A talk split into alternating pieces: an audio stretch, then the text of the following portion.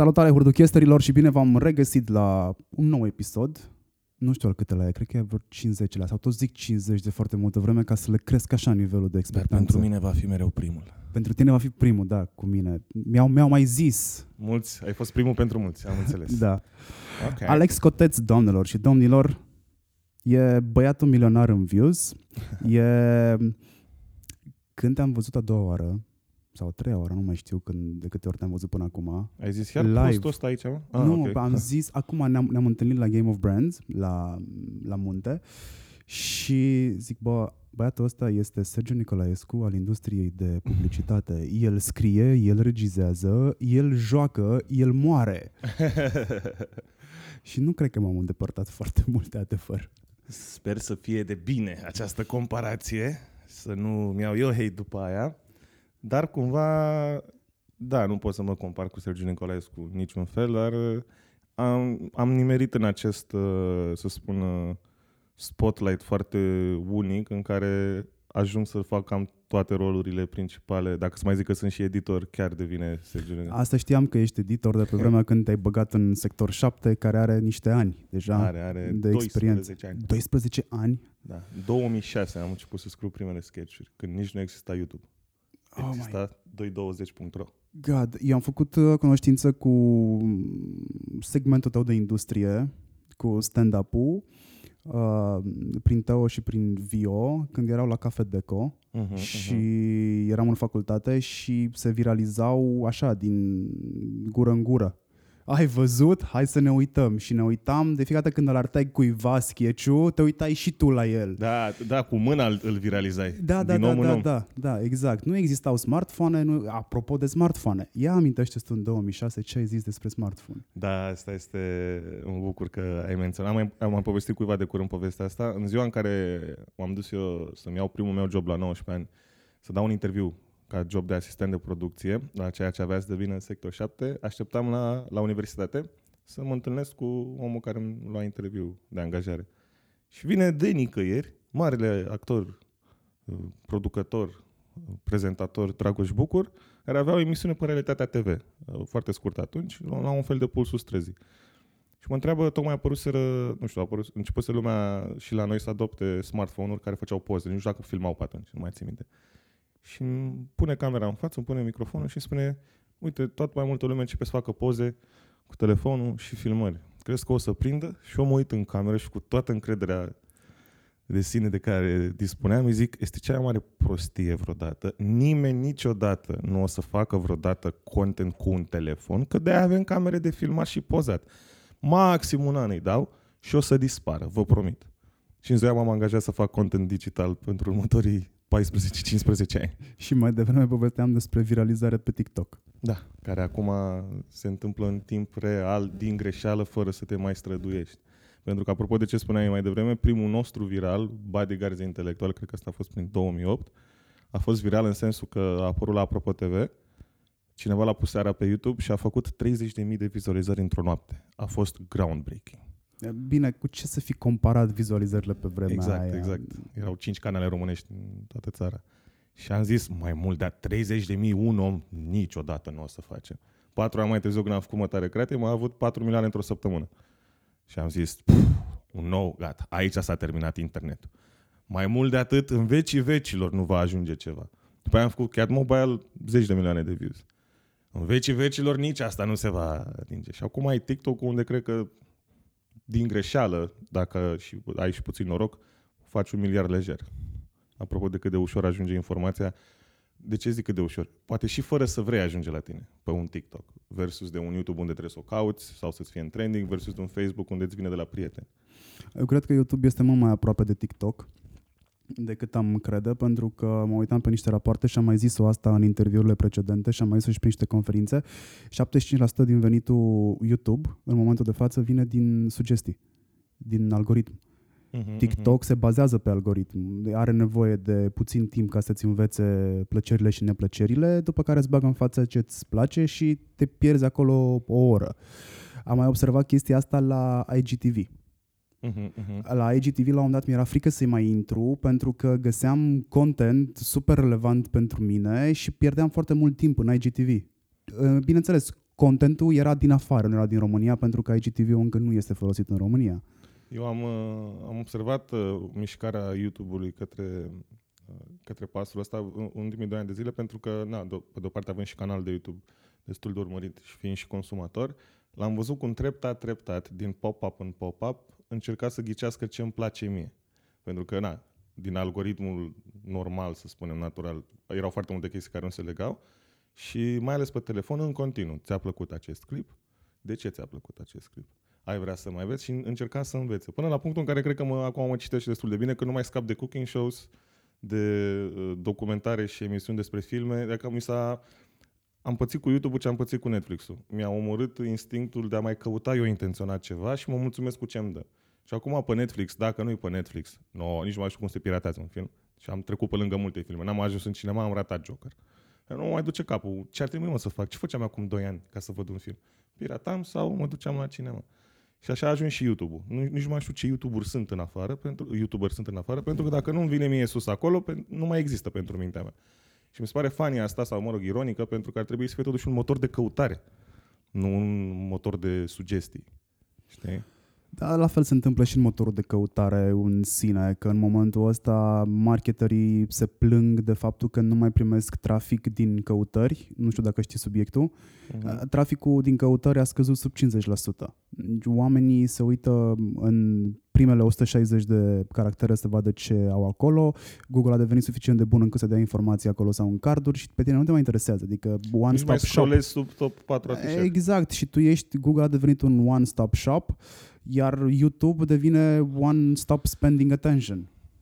Mie mi se pare ți-am zis, interesant cum ne... We're getting lazy, ca să... Mi-a fost prea leneș să vorbesc în română. We're getting lazy.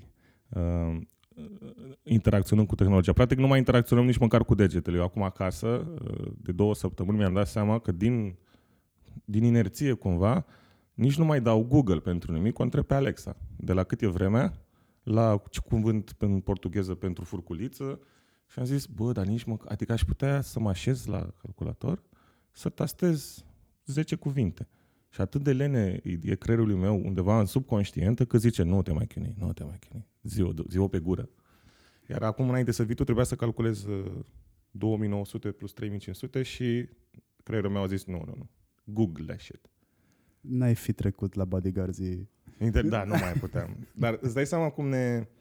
Adică na, nu putem să spunem... Sau putem spune și că suntem oameni proști. De obicei oamenii deștepți insistă că sunt proști. Nu... Idiocracy este un film, este o satiră, dar nu vine să cred că până și noi, over the span of years, ne apropiem spre a fi acei mici zombi care stau capul pe spate, hai hrăniți-ne chestii, dați-ne chestii. Că așa sunt un om cu atitudine destul de DIY. Dacă e de gătit, de construit ceva, de... Mă implic. Bă, dar la a gândi pentru mine am ajuns să fiu leneș.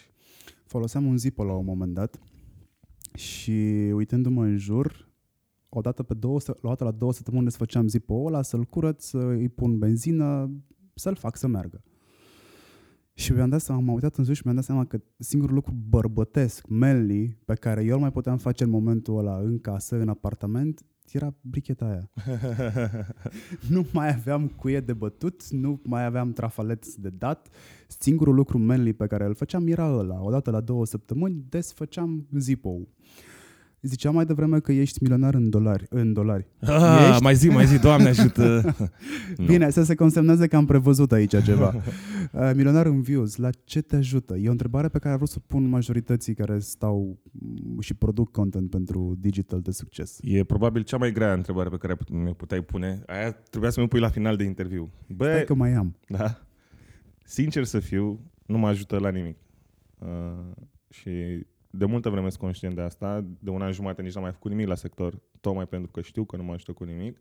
Dar undeva deep down mi-am dat seama că motivația mea în viață este să ideile bune, să am grijă că ajung la mulți oameni, la cât mai mulți oameni. Și e un fel de satisfacție acolo. Nu neapărat să le zic eu că am ajuns din anumite motive să și stau în fața camerei sau să și învăț regie, mm, da, s-a întâmplat. Dar inițial vreau doar să fiu un scenarist. Și nici măcar na, am ajuns să fac și film. Adică cam tot ce nu mi-aș fi dorit, nu mi-aș fi imaginat la 19 ani, s-a cam întâmplat. Credeam că it's too good to be true. Dar drive-ul interior, cam asta a fost. Și numai, uh, o, o, o cunoștință, nu pot să zic o colegă, prin 2014 mi-am dat seama de treaba asta. Ea era cântăreață și cânta în formații de cover Eu voiam să plec de la Prima TV, nu era ok acolo. Duceam și producția, și regia în cârcă, și scrisul, stai să se livreze la timp și așa mai departe, și nu merita nici la bani. Și ea, ea pe care na, nu o consideram neapărat omul de la care aș lua sfaturi, m-a întrebat, ok, dar ce-ți place ție să faci? La tot procesul ăsta. Și am zis, pa, pe regia e super stresantă, e cea mai grea. La montaj îți pui mâinile în cap, când trebuie să livrezi la fel. La jucat e greu. Și ai dat când ești fericit când faci meseria asta. Și culmea, mi-am dat seama, uh, când am scris o idee bună, deci nu două propoziții, să zicem, un, un spot sau un sketch sau o scenetă bună, când am scris ultimul paragraf și fac, hm, uh, în mintea mea un orgasm. Știi? Că îl mai arăt cuiva după aia, că se întâmplă ceva sau nu, e, până acolo e pentru mine. De acolo na, crește orgasmul pe măsură ce mai vede cineva și zice. Și nu trebuie neapărat să zică ce bun e, ci bă, ce adevărat este. E un drive de ăsta de, crescând toată viața cu panchiștii, de a face dreptate cumva, de a spune lucrurilor pe nume. Uh, și, na, vizualizările, că de la asta am pornit, teoretic nu mă ajută cu nimic. Pe mine ca om, știi? Uh, de am, cred că am 80 de sketch-uri scrise și nefilmate. E suficient pentru mine să știu că au fost bune. De acolo încep să calculez what's in it for me. Și de-aia na, am ajuns să mă și opresc din multe pe care le fac, pentru că, bă, cât timp eu m-am simțit bine cu acest sketch, să spunem, simt că am făcut justice in the world, ca să zic așa. Că ani de zile făcând asta, mai și scapă din laptop și ajung să fie filmate sau ajung să fiu plătit să le fac, nu pot să ne că e un beneficiu. Uh, dar overall, și asta, asta mă șochează când văd în jurul meu cât de mulți oameni în ultimii 2-3 ani au devenit aproape frustrați de faptul că ei n-au followers sau că n-au vizualizări, uh, mi se pare că intră într-o, intrăm într-o eră foarte dark, așa, în care faima, cum am zis și la TEDx, dar n-a ieșit încă materialul, faima a ajuns în ultimii trei ani, cât timp eu nu eram atent, să, să, fiindcă eram ocupat, faima a ajuns să valoreze mai mult decât banul. Și mi se pare că e pentru prima oară în, în istoria omenirii în care chestia asta, literally, e mai profitabilă decât banul, știi? Uh, adică de la, cred că, na, părinții noștri să excludem din, uh, din ecuație, dar uh, știu oameni mai deștepți, mai puțin deștepți, mai de succes, cu succes financiar, cu mai puțin succes financiar, single sau cu șapte copii. Există în mintea tuturor de 1-2 ani o psihoză să fie cineva pe net și să aibă vizualizări de parcă ar băga bani la FNI. Nu știu ei ce o să le iasă, bă, dar ceva se va întâmpla.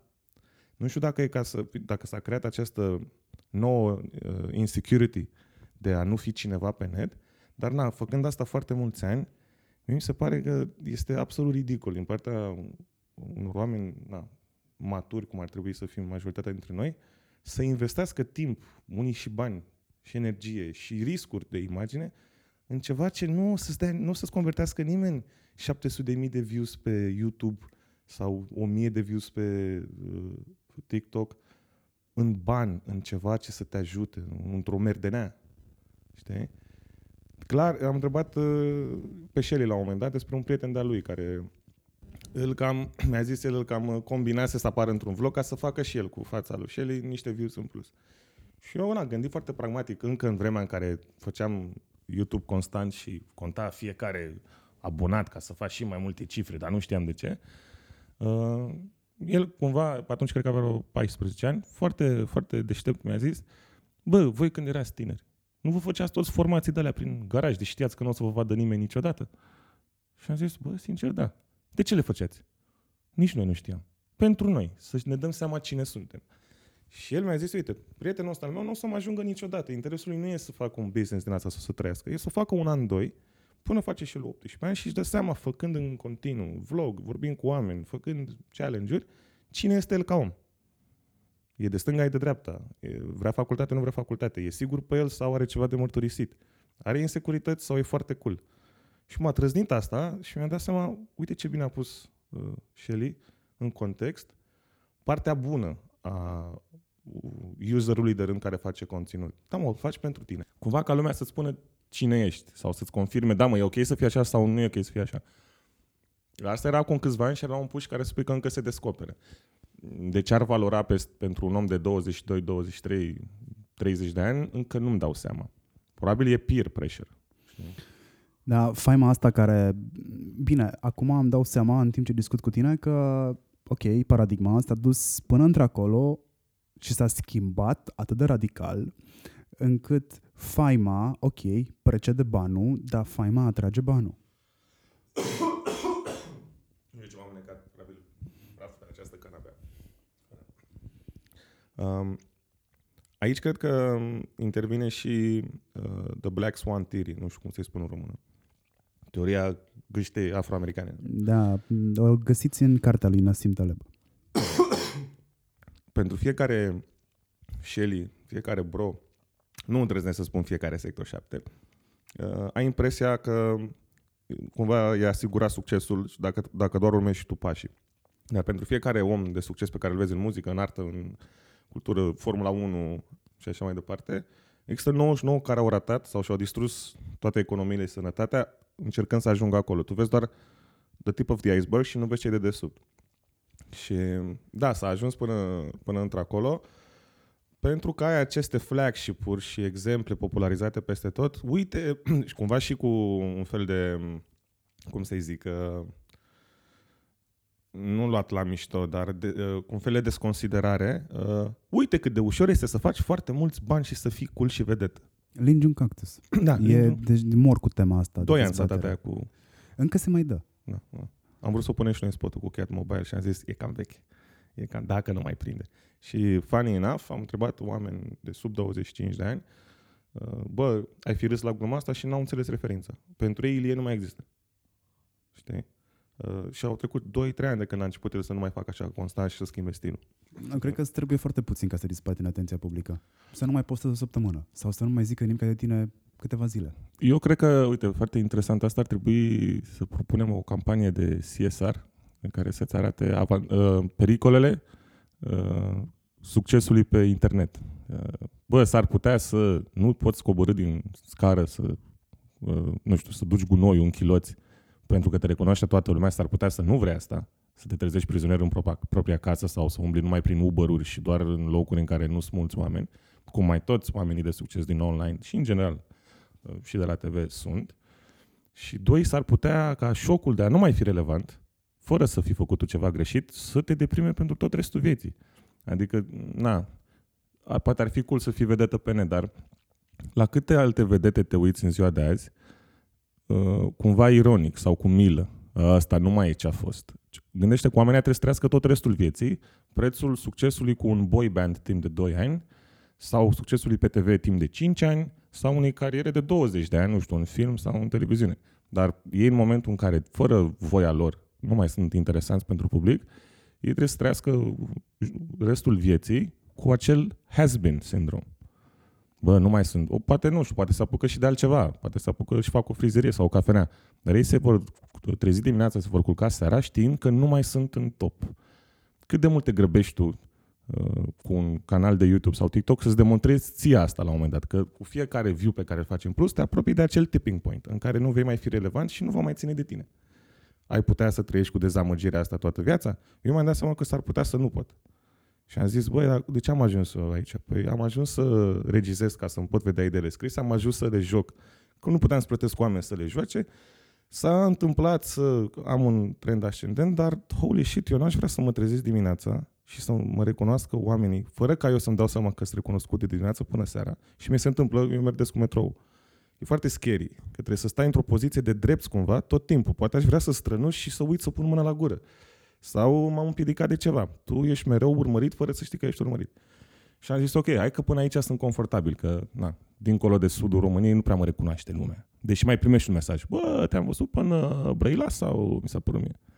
Și îmi spune aici pot să o duc. Până la nivelul lui Mircea Bravo sau Bro, nu știu dacă aș putea să o duc. Știi? Și a doua oară, bă, și dacă nu mai merge mâine și sau mă satur eu și mă fac bucătar, care e alt gând al meu. Dacă m-ai întrebat acum ce vreau să fac, aș vrea să gătesc tom yum. Știi? Și m-ar satisface fără o groază de compromisuri, zic eu, că na, nu m-am apucat. Um, dacă vreodată it goes to hell, măcar nu simt că am investit ca la FNI tot ce aveam. Toate aspirațiile și toate visele ca după aia să le pierd. Sunt eu mai safe uh, player, nu, nu-mi place riscul ăsta mare ca la poker, să zic. Te definește munca sau te definești munca? Cred că de aici vine cumva insecuritatea asta despre care vorbim acum. Uh, cred că nu-mi place să pierd. Orice fac, nu pla- de fapt nu-mi place să pierd nejustificat. Îmi place jocul și mi-asum uneori e multă glorie în a pierde, n-ai și pe locul 2. Uh, dar fiind un, făcând foarte mult sport toată viața de echipă, deci îmi place antrenarea și riscul și înfruntarea, întotdeauna am zis, bă, dacă eu mă pregătesc foarte, foarte bine, nu am cum să pierd. Și uh, cred că asta este un workaholic, de fapt. Nu mă excită să stau 12-14 ore pe zi muncind, dar uh, îmi place foarte mult să mă pregătesc pentru orice uh, provocare, să zic, să știu eu să, că dorm noaptea cu conștiința împăcată că am făcut cum trebuie. Dacă îmi dai să mătur o podea, mai întâi o să fac research despre cum se mătură podele, care sunt cele mai bune mături. Cât timp trebuie să stai să mături? Și o voi face de două ori, de siguranță. Știi? Ca să fiu sigur că I gave it all my best, știi? Mm, nu ai avut neapărat bani de facultate de profil ca să devii regizor. Uh, nu. uh, da. Cum ai făcut-o? Totuși. Am, cum ai făcut, am făcut-o pe YouTube. YouTube a fost facultatea mea, practic. Foarte mult YouTube, dar și foarte mult geeking out. Adică am avut perioade, adică cam de la 15 ani până la până am terminat facultatea, uh, cred că am văzut minim două filme pe zi, toate piratate. Uh, uh, așa DC++? erau vremurile. DC++? Că veneau mai repede de acolo. Cred că și DC++, dar și ciudățenii, uh, filme asiatice, filme de epocă și așa mai departe, aranjate pe DVD-uri în funcție de regizor sau de temă sau de B-movie, A-movie, adică ceva OCD și acolo. Și de asta a fost research-ul meu, la, până la punctul în care, na, fără să-mi dau seama, am învățat niște pattern-uri, uh, niște stiluri. Apoi, când am intrat în YouTube, pentru că, na, în liceu nici nu exista YouTube când am terminat liceu. YouTube a apărut cam cu un an înainte să... Nu, în anul în care m-am dus la facultate a apărut și YouTube-ul. It was this new thing. Uh, apoi am început, na, cu ajutorul informației de pe YouTube, să uh, și învăț ce învățasem. Să și-mi dau seama de ce arătau niște lucruri așa. Dar revenind, da, prima, prima mea dragoste a fost, să spunem, filmul și voiam să, să ajung scenarist. Singur mi-am omorât aspirația asta foarte devreme, pentru că știam că se intră foarte greu. La facultatea de film e foarte scumpă și ești plătit foarte prost la final, știi? Dar uh, aici mai, mai glumesc de multe ori cu na, alți oameni care sunt considerați, să spunem, de succes sau mai des decât bla bla bla. Uh, ce am vrut eu să mă fac la, în clasa 12 era inginer agronom. Voiam să cresc roșiecu. Și a fost un rage așa în, și între profesori și părinți. Cum să te faci țăran? Cum să te faci țăran cu acte? Păi, noi de asta te-am susținut, de asta avem cel mai bun liceu din oraș, de asta părinții tăi au... Și au discutat între ei până când mi s-a zis nu poți să dai la agronomie. Tu trebuie să dai la ceva să arăți că merită și că e bine să faci o facultate. Am ales și eu ce era mai ușor și ce îmi plăcea științe politice. Dar niciodată nu m-am gândit că, știi, there's an outcome from it. Am zis, bă, fac o facultate de gura oamenilor. Și eram setat să, nu știu, îmi găsesc eu undeva în București ceva, ceva, ceva într-o corporație. Știi? În 4-5 ani de pasiune a devenit ce fac acum un job. Poate chiar mai mult.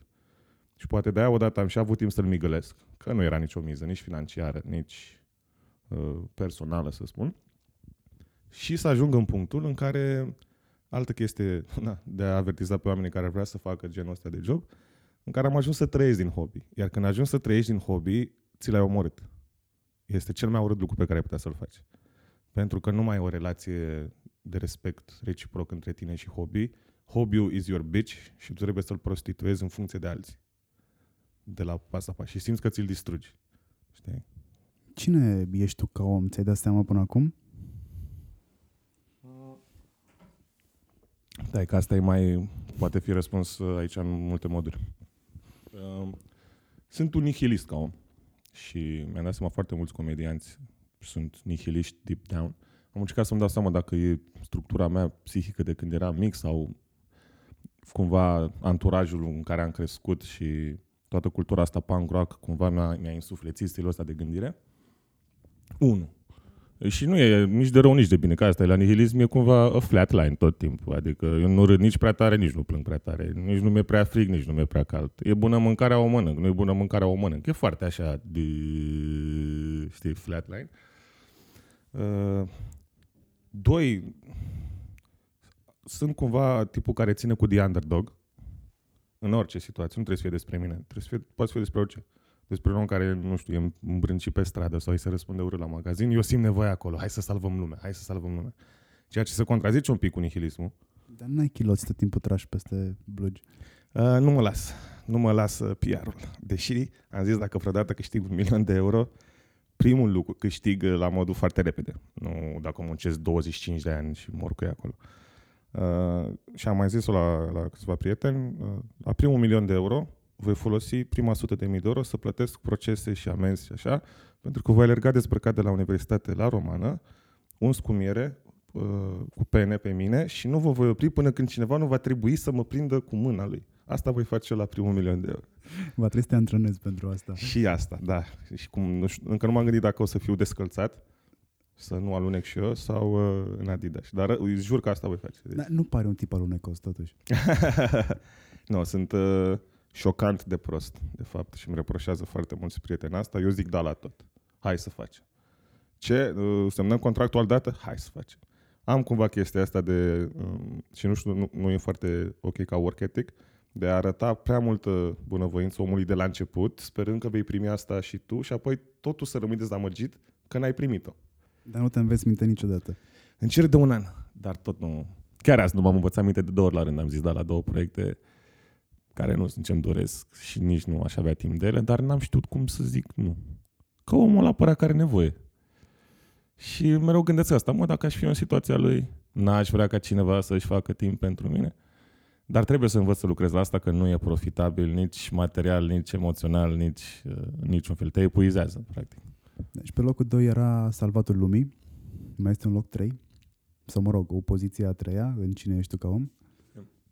Cred că sunt uh, cumva, deși eu sunt extrovertit ca fire, uh, sunt de fapt un uh, antisocial model. Pe mine dacă mă lași o săptămână singur în apartament cu internet, nu mă supără, poate să moară lumea în jurul meu.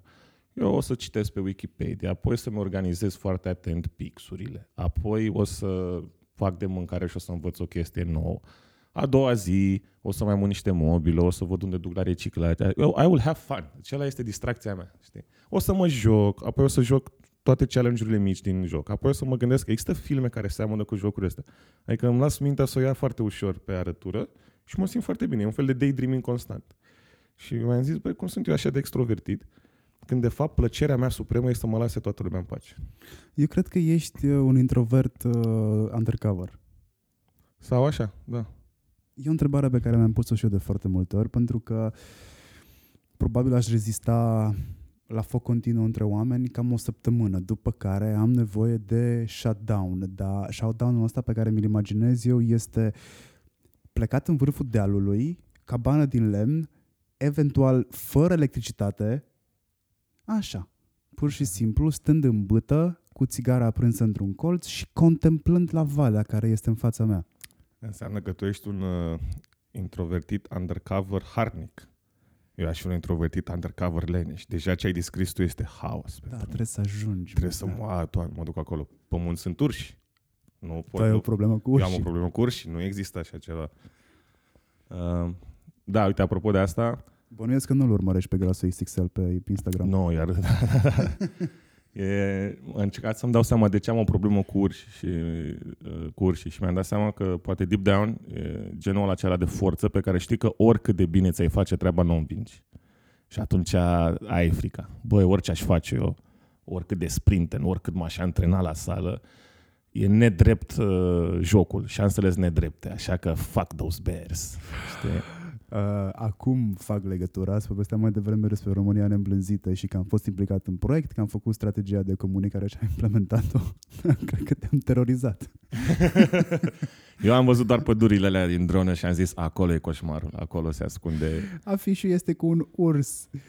Cam toate materialele de comunicare erau cu ursul ăla pe ele și materiale de comunicare s-au regăsit peste tot, de la metrou în care tu urcai până la autobuzul de care dădeai cu ochii Baraj când ieșeai constant. din metrou. Da, deci era încercuit. Îmi Ai- pare rău, dar a funcționat. Singurul urs de care nu mi-e frică să știe este Yogi Bear, dar nici cu el nu am mai văzut de 20 de ani. Dar uh, acum îmi dau seama că... Uh, deci tot, eu de când văd munte îmi imaginez al doilea lucru după munte când zici urs care mă mănâncă. Deci asta e clar. Mai am și frică de apă și nu știu să not, deși am făcut canotaj până m-au dat afară, că au zis statistic, tu o să te neci, nu există șanse să nu te răstrung cu barca. Dar uite, de apă mi-e frică mult mai puțin, în sensul că eu știu că dacă mi-aș pune mintea să învăț să not, aș reuși. E o luptă dreaptă. Bă, dar ursul ăla nu e o luptă dreaptă. Nu e corect. You cannot win that fight. Știi? Deci ție nu-ți plac depresiunile pentru că sunt înconjurate de munți și munte înseamnă urs. Da, da. Mie nu-mi place viața de la Buzău și până la Arad. Toată zona aia pe mine mă sperie. Știi? E inclusiv pe lângă oraș, adică nu, e, e ca, aproape o fobie, știi? Menționez foarte des zona de sud. Mm, Tot la trei interviuri, zona de sud, zona de sud. Mă uit la mm, niște preview-uri din Miami Beach care tocmai s-a lansat în cinematograf și a ajuns undeva la 160.000 de oameni în cinematograf, am văzut la uh, Matei, la Bromania. Felicitări pentru asta. Mulțumim foarte frumos și ne bucurăm că it worked. Știu ce înseamnă să ai un film pentru prima tură de mm, screening și să scoți niște cifre de genul ăsta și e, mm, da, e de dat pe spate, mind-blowing, cum ar zice orice englez. Și să te trezești uh, în dimineața aia să știi că acest uh, experiment se poate termina în două moduri. Un dezastru uriaș sau un succes uriaș și că e 50-50. Adică nu controlul nu la tine. Știu că te văd că încă, și discutam și mai devreme, că bă, încă mai ai emoții și o să ai de emoții o vreme despre cum se va termina și pe tine te mănâncă degetele să afli ce mintea oamenilor. Fă-te sociolog în cazul ăsta. Uh, am o pasiune pentru asta. Na, și Cred că și- orice publicitar care e mult mai curios decât uh, următorul tagline pentru următoarea campanie, se duce și se bagă puțin cu degetele în neuromarketing și le prinde de câteva ori, apoi nu mai merge la cumpărături, se duce să-i studieze pe alții la cumpărături și eventual își bagă și el ceva în coș Da, da, da. și cred că ești în situația aia și după aia te uiți să vezi, ok, deci oamenii ăștia s-au adunat aici să strige mm, PSD, dar de ce? Exact. De ceul ăla mi se pare că este secretul în, în multe lucruri în viață, multe domenii. Lasă că l-ai făcut. De ce l-ai făcut? Lasă că cineva e rău. De ce e rău? Și dacă se dezi mintea să întrebe mereu de ce, s-ar putea să ai succes fără să-ți dai seama sau să fii doar foarte, un foarte bun profesionist la, cred că zic eu, orice ai face.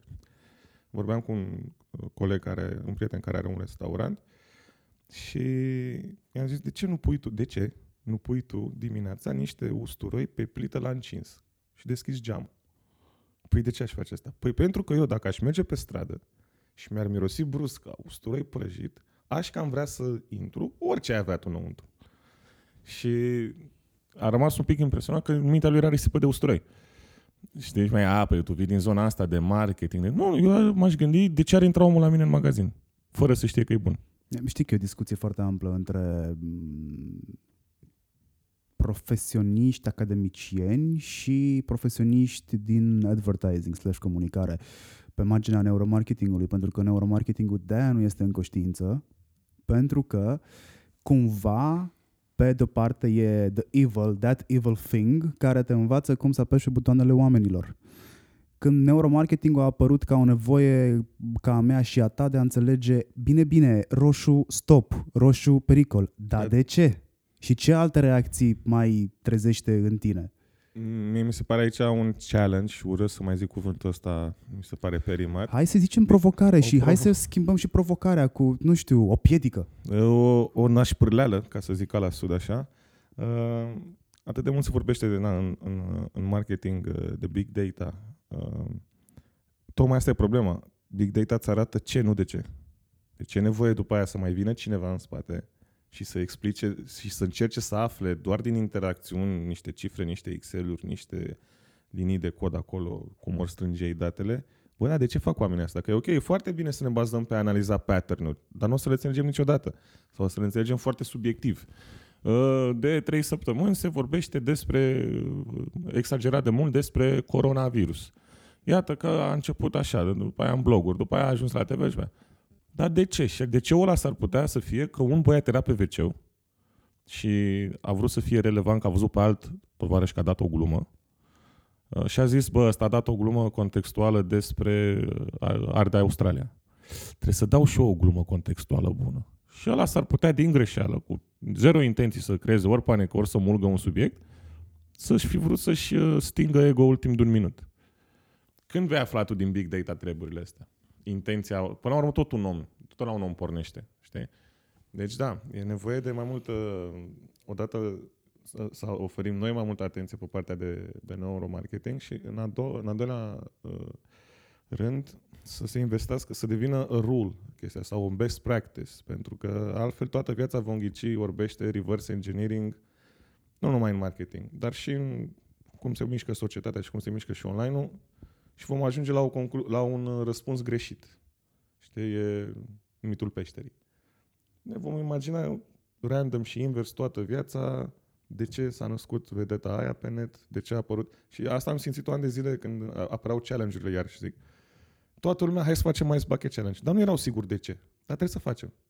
Dar fix forma, nu fondul, știi? Eu, oamenii în jurul meu și din anturajul meu de prieteni, fix la challenge-uri n-am participat. Noi suntem genul ăla. Noi suntem genul ăla, m, și mă includ și eu aici, ăla care o să vii și o să-i spui, am zis-o la un moment dat și pe Facebook pe asta, eu sunt genul de persoană care dacă ar eșua pe o insulă pustie, iar singura șansă ca eu să mănânc, să nu mor de foame, este să dau like insulei, share insulei și să las un coment cu prietenul Ai meu, muri acolo. băi, eu o să mor de foame. Da, da. Dar ce este asta? Este, am și eu chestia asta. Este timiditate sau este un f- te desconsider pe tine? Sau- Mie nu mi-e frică să fiu prost în public, chiar mă distrez. Bă, dar sunt nici- unele lucruri care simt că eu cu mine m-aș certa. Nu știu, nu e sub demnitatea mea, dar hai, putem pleca de aici și să construim pe asta. Nu e neapărat sub demnitatea mea, probabil este vorba despre, bă, am așteptări mai mari de la viață și I can do more than that. Mm, da, eu mă mai gândesc, nu știu dacă are sens, uh, eu aș disprețui pe cineva care face așa ceva și l-aș desconsidera, așa că făcându-l, ori sunt ipocrit, ori trebuie să mă desconsider pe mine și vreau să evit asta. Am învățat să trăiesc cu toate tipurile de, de oameni în jur. Business-ul m-a învățat să iau doar cei mai buni de la oameni, inclusiv de la aia care nu-mi plac. Pentru că, ghișce, egoist fiind, am învățat că acele lucruri care îmi plac sau pe care le pot folosi mai târziu, e un fel de un fel de safe din care mai scot câte ceva să-mi rezolv o problemă. De acord. Aici intră mai mult în, să spunem, o inclinație și a ta spre antropologie mai mult decât sociologie. Pentru că, ce puțin pe partea de scris pe mine, la asta se dovedește foarte util. Cum ai zis și tu, intersecții cu oameni random din toate straturile sociale și din toate zonele îmi lasă cumva un mental note, un bilețel care se duce într-un sac și la nevoie se întâlnește cu o, o, o situație concretă în care faptul că am mers cu un șofer că, spre, cu BlaBlaCar care căra Pepe și mi-a zis o anecdotă, eu am păstrat anecdota și ideea de șofer care cară Pepe pe BlaBlaCar. Nu știu la ce mă ajută, dar probabil găsesc eu în două luni. Hey Mike, what you doing, Mike? Ah, el e colegul nostru, Mike, face VR, scuze. Uh, da, Suntem la main stage acum, de-aia e atât multă Da. gălăgie. în subsolul sector. Da, e frumos oricum. Asta e toată recuzita rămasă de la foarte multe filmări foarte ridicole și vrem să o, o reciclăm în ceva setup de emisiune, dar încă nu știm cum. Plus că nu avem niciun talent artistic. Mm, I can give it a try. E de, da, or you can just burn it on. Adică nici nu știu, vreau să știu de ce avem un coș de Carrefour aici. Dar are minge înăuntru. Da, măcar de data asta, Nu e gol. da. Deci nouă românilor nu le plac chestiile goale. Da, eu, eu nu suport pereții albi. Mi-aduce amintea sărăcie. Așa cum nu suport, de exemplu, pilaful. Ți-l arunc în față dacă mi-l dai, dar orezul chinezesc e ok. Uh, te întrebam de zona de sud și că am sesizat că o spui pentru că ai zis un cuvânt. Chiar acum recent ai zis prășit. N-am mai auzit cuvântul prășit, mă rog, verbul a prăși, de când am plecat eu de la Strehaia, unde mi-am petrecut o parte din copilărie. Mă crezi că eu credeam că există un singur cuvânt pentru acțiunea de a prăși și acela este prășit? A săpa. A, mă, sapșanțuri, prășești Nu, via. s- Dacă te duci în Ardeal, unde mi-am continuat restul vieții, a săpa e a săpa. Acțiunea de a prăși până la urmă, aia din sud. Ce chestie. Da, da, da. Uite, vezi, nu-mi dau seama. E... Și am început după aia, mă rog, n-am căutat să văd de unde te tragi tu, deloc, Nici, nici tata n-a căutat. Nu, da. de unde ești tu ca loc și am putut doar să, mă rog, am zis ok, zonă de sud, aia înseamnă că undeva mai către Mehedinți și probabil mai încoace către Dolj. Uh, hei, hei, hei, hei, wow, wow, wow. Nu, nu. Nu, eu sunt... Uh, familia mea e din Brăila, am mutat în Galați unde m-am născut eu și apoi uh, crescut, sunt crescut la Călăraș, sudul sălbatic, ceea ce mă pune într-o postură foarte avantajoasă, mai ziceam asta și la stand-up, sunt, pot să declar la nevoie că sunt jumătate țigan, jumătate moldovean, în funcție de contextul din care vreau să mă scot. Când e de scandal și așa mai departe, urlu, ce bă, că țigan de pe Călăraș, bă?" când e ceva cu moldoveni, pot să fac mișto cu ei să zic, nu știu, bossul, eu sunt de la sud. Dacă e de bine de moldoveni, bineînțeles pot să zic, dar normal că și eu sunt din Galați și am rude și din Brăila, care, na, asta e la mijloc cumva între sud și Moldova. Și cumva am avut noroc în viață să fiu acoperit pe fronturile astea. Pot să mă dau bine și cu sudiștii, pot să mă dau bine și cu moldovenii, dar nu o să recunosc niciodată ambele deodată. Uh, dar copilăria ta cum a fost? Uh, gri. Cred că la țară, dacă am vorbit despre prășit. A, nu, gri că între blocuri, na. Uh, da, am- mergeam des verile la țară, am făcut parte din generația aia care petrecea verile la bunici. Ai avut și cheie la gât? Uh, am avut, da. Da. Și șnurul tău era făcut în casă de-al mileu sau... Nu, u, se putea și cu de asta ia să o da, supă, eu mă. de ăla aveam. Aveam un șire de Adidas, jegos, pe care mai și sugeam uneori de sete. Știi că făceai aia, te duceai la fotbal, Come on, sugeai am Adidasul ăla uitat de transpirat, chestia aia. uh, șiretul. Ew. puneai pământ pe genunchi. Sper că n-a mâncat nimeni la Da. minutul 46. Da. Uh, da, am combinat orașul, oraș mic de provincie cu, practic, cu, na, sărăcia și ghetoul despre care au cântat și Birgi Mafia atât de mulți ani că se întâmpla în București, cu verile la bunici la țară. Am avut noroc cumva să experimentez ambele lumi, pen- lumi pentru că în ziua de azi cred că foarte greu un puști ar mai înțelege ceva din conceptul de la țară, știi? Uh, vă lasă că n-ar mai apuca să facă muncile câmpului, că nici măcar ele nu se mai fac neapărat manual toate, n-ar mai înțelege sentimentul ăla de libertate, de trecerea timpului, de cum îți cultivi hrana zilnic și cam aia faci toată ziua ca să poți să mănânci a doua zi, mai muncești și cu o seară înainte. Uh, libertatea, toate animalele, toate păsările, toate speciile de plante. Mi-am dat seama că îți lasă un bagaj destul de interesant în spate. Adică mergeam verile să, să vând pepen cu bunicul până toată, tot sudul României și ai- nu mai pot să mănânc pepen. De la 15 ani de când nu l-am mai însoțit, nu mai pot să mănânc pepen, dar pot să ți-l arăt de la 10 metri care e copt, care nu e copt. Care... E vreo formulă? Uh, sunt mai multe formule, depinde și de Aia soi. cu ciocănitul nu funcționează. Nu, aia n-are. În plus că poți să stropești dimineața cu... Și că îți mai zic, aia să ți strâng între mâini să vezi că pârie. O, Așa și bunicul asta, stropea cu sticla de apă pe pene dimineața, mai punea un pic sub pătură 10 minute și cumva erau mai suculenți în aparență. Uh, Te uiți la cât de alb, uh, albe, dacă sunt de avărgați, cât de albe sunt ungulițele spre, spre codiță și te uiți la codiță să vezi cât de uscate, dacă mai și iese genul ăla de melasă micuță, micuță din el, ești, uh, ai nimerit lozul cel mare. Dar nici măcar nu trebuie să-l atingi. Apropo de loz. Ce înseamnă Loto Polonia? Loto Polonia. Loto Polonia se regăsește, uh, cred că la începutul lui Miami Beach, înainte să plece personajele tale în Miami, și se face o matematică simplă, greșită, dar simplă, în care Piciu, da, care este interpretat de uh, Codin Maticiuc, uh, face matematica asta simplă cu cât mai rămâne pe zi și mai rămâne pe zi cu un leu în România, deci cum să trăiești cu asta. Dar el are 50 de lei în fiecare Dar el zi. are 50 de lei în fiecare zi, exact. Și celălalt personaj, al cărui nume nu îl rețin, Bilă. Bilă, așa, uh, zice, pune niște bani pentru Loto Polonia. Mai pui și tu un 10 lei, da. Loto Polonia. Asta l-am învățat de la Raul, care Raul se tunde încă în cartier la 12 lei. E și el un om simplu pe alte, pe alte părți. Um, și știe de la băieții din cartier uh, acest joc Loto Polonia pentru care a oprit odată o filmare să mă ducă de mână la agenția de pariuri să punem repede un bilet.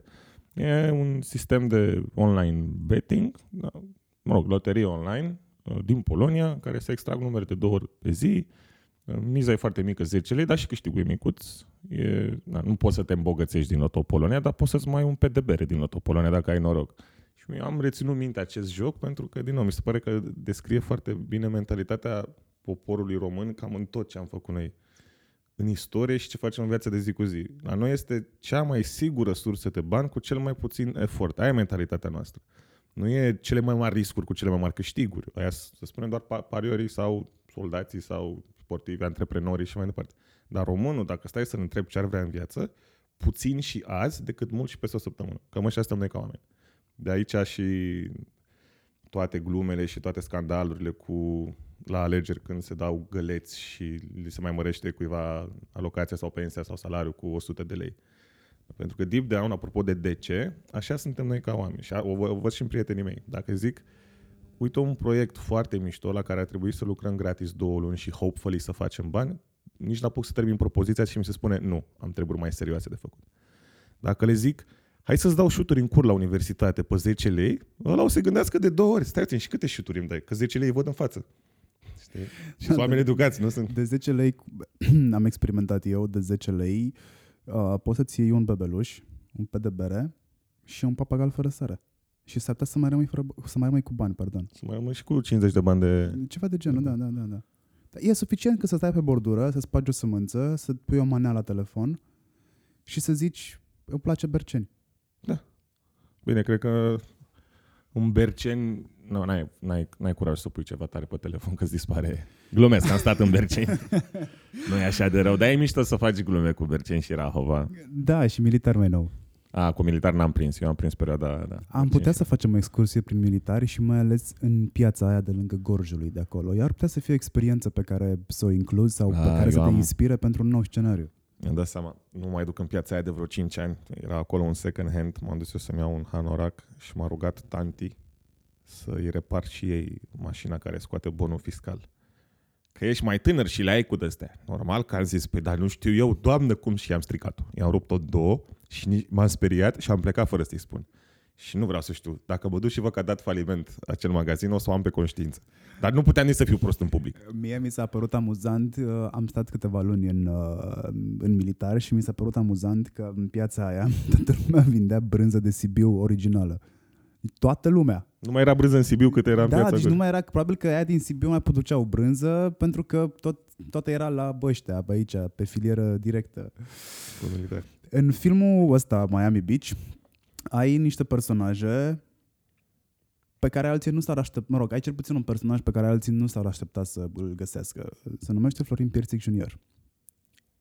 Eu cunosc foarte puțin despre el, dar știu pe ușa din dos că nu acceptă să joace în orice. Cum l-ați combinat să joace în Miami Beach? Aici uh, Codin a fost mastermind-ul. El a reușit să, să discute cu Florin, se și cunosc, au și lucrat împreună și cred că a fost și din partea lui Florin un leap of faith, pentru că el a acceptat să fie în varianta de scenariu pe care o scrisese Codin până să intru eu în ecuație n-aș știu ce vine din spate și toate miștorile, glumele, înjurăturile și chestiile. L-a citit și m-am dus cu frică acolo, zic să vezi că îmi zice omul, taie, nu vreau. Și i-a plăcut. Cred că a înțeles din prima, bă, e, e altceva, e potențial aici, poate a fost fan și pentru el uh, și s-a implicat destul de, de... Adică noi nu ne așteptam să fie atât de motivat și dedicat, am zis cine suntem noi pe lângă el, nu o să ne bage atât de mult în seamă și foarte, foarte profi și a adus și el de la el lucruri, a, și-a asumat textul, și-a inventat și-a adăugat mici uh, nuanțe și cumva a funcționat. Adică încerc să-mi dau seama, nu știu, ca și cum, pentru mine cel puțin, e ca și cum în, nu știu, hai să zicem un blockbuster, să nu zic neapărat o comedie, în următorul Fast and the Furious, să zicem ceva mai mainstream, mai silly așa, te-ai trezit că vine Morgan Freeman și joacă unul la unul, fără să se joace pe el. Știi? Și ai spune, bă, ce onoare li s-a făcut alora, știi? Cumva așa am tratat și eu situația asta, știi? Și cumva văd că a funcționat. Cred că ne-a și ajutat foarte mult să mai convingă niște oameni că e de încredere filmul, merită să vezi să te distrezi. Și uite că a ieșit bine. Acum să vedem ce îl punem să facă în doi, dacă mai vrea, nu știu. Scenaristul inițial este Fix Codin. Da. A zis pe undeva că avea 120 de pagini, când a ajuns la regizor trebuia să mai renunțe la vreo 30 de pagini. Uh, o pagină înseamnă un minut, nu? De filmare. More or less, da. El avea un draft de vreo 50 de pagini cu outline-ul poveștii în funcție de ce știa el că poate să, uh, să se asigure că se întâmplă. Sigur putem să ajungem în Miami, sigur găsim locațiile, iată ideea mea, sigur uh, avem acces acolo, sigur vorbesc cu și da, respecta niște plot points, uh, era destul de coerent. Am intrat eu în, în schemă, haide să-l ducem în varianta în lungimea corectă, hai să-l populăm cu glume, hai să mai facem niște, am adăugat niște scene. Dar, uh, bineînțeles, prima oară vrând să baci toate glumele posibile, să dezvolți și personajele și să bifezi tot ce ar putea fi bifat, ne-am dus în 120 de pagini. Lejer, adică ne-am oprit la 120 de pagini, că deja țipa Jesus la noi. Dar ne-am mai fi dus și mai mult. Jesus știi? nu este Jesus ăla pe care îl știți voi. este regizorul. Da. Și mm, aici cred că e și defectul meu de a scrie foarte mult dialog. Adică poți să mă, poți să-ți umplu o pagină de umor doar din dialog și nu, nu-ți vine să te oprești, știi? Dar bravo lui că a știut să pune piciorul în prag. Plângeam noi acolo când a început să taie din el, dar a gândit-o foarte corect, s-a văzut și experiența și chiar și noi după prima vizionare am zis, bă, ai dreptate, dacă lăsam 120 de minute, nu știu cine stătea până la final, cine rezista. Știi? Cât are acum? Cred că are 90 curat. Da, unul la unul, cam așa ți iese. Da. Cum scrii un scenariu?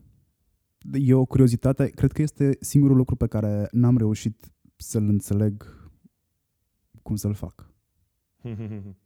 Adică, ok, înțeleg, am citit destul de multe piese de teatru, dar totuși mi-e greu. Cred că cel mai bine m-aș descurca la mm, setarea contextului și la ce fac personajele. Aș putea să descriu, să explic. Mie mi-e greu să explic cum scriu un scenariu pentru că sunt analfabet non-funcțional la matematică. Deci eu nu știu să-mi iau restul de la magazin, de slavă Domnului, a venit tehnologia din spate și am un card cu care doar scanez și doar mă uit în ochii vânzătoare. Suntem ok? Suntem ok. Uh, din, din clasa a doua știu că sunt prost la matematică. Eu aveam nevoie de meditație la matematică din clasa a doua, de fapt. Și după a treia vizită am zis, mă fac sala hor, dar nu mă mai pune să fac eu bastonașele și fracțiile astea, că nu înțeleg. Și totuși, merge matematic mintea la partea de scenariu. Uh, n-aș putea să o... Da, dacă aș fi știut să o pun în text, poate știam să învăț și matematică, dar mi-am dat seama în timp că sau nu știu dacă e matematică, e ca la programare. If, if this, then that. Cam așa ceva. Și primul lucru pe care trebuie să-l faci când scrii un scenariu este să te îndrăgostești de o idee, de o poveste, de un personaj, să-i dai uh, într-o pagină, să spunem, toate lucrurile frumoase care ai vrea să se întâmple, apoi să te îmbeți, să lași două zile scenariu sau ideea și apoi să te întorci și să tai jumătate. Trebuie să tai în ceea ce îți place cumva. Pentru că se nasc uh, atât de multe situații ideale și atât de multe personaje ideale și povești mișto, încât teoretic tu nu o să termini niciodată sau să ai cel mai boring film posibil. Așa că tu trebuie să iei un personaj, să te îndrăgostești de el și să îi faci rău timp de 90 de pagini. E o chestie sadică, cumva. Altfel nu va fi un film bun. Altfel va fi o descriere drăguță. Știi? Chit că lucrezi cu personaje reale, chit că le inventezi, trebuie să ai acest uh, sadism, cumva, în tine, sau să știi că e necesar, să-ți placă de un om și tu să îi inventezi motive pentru care îi este rău pe parcursul filmului. Iar la final, ai două opțiuni, să iasă bine, te-ai închinuit un pic, but you may live on, sau să-l omori de tot, sau să-i faci rău de tot.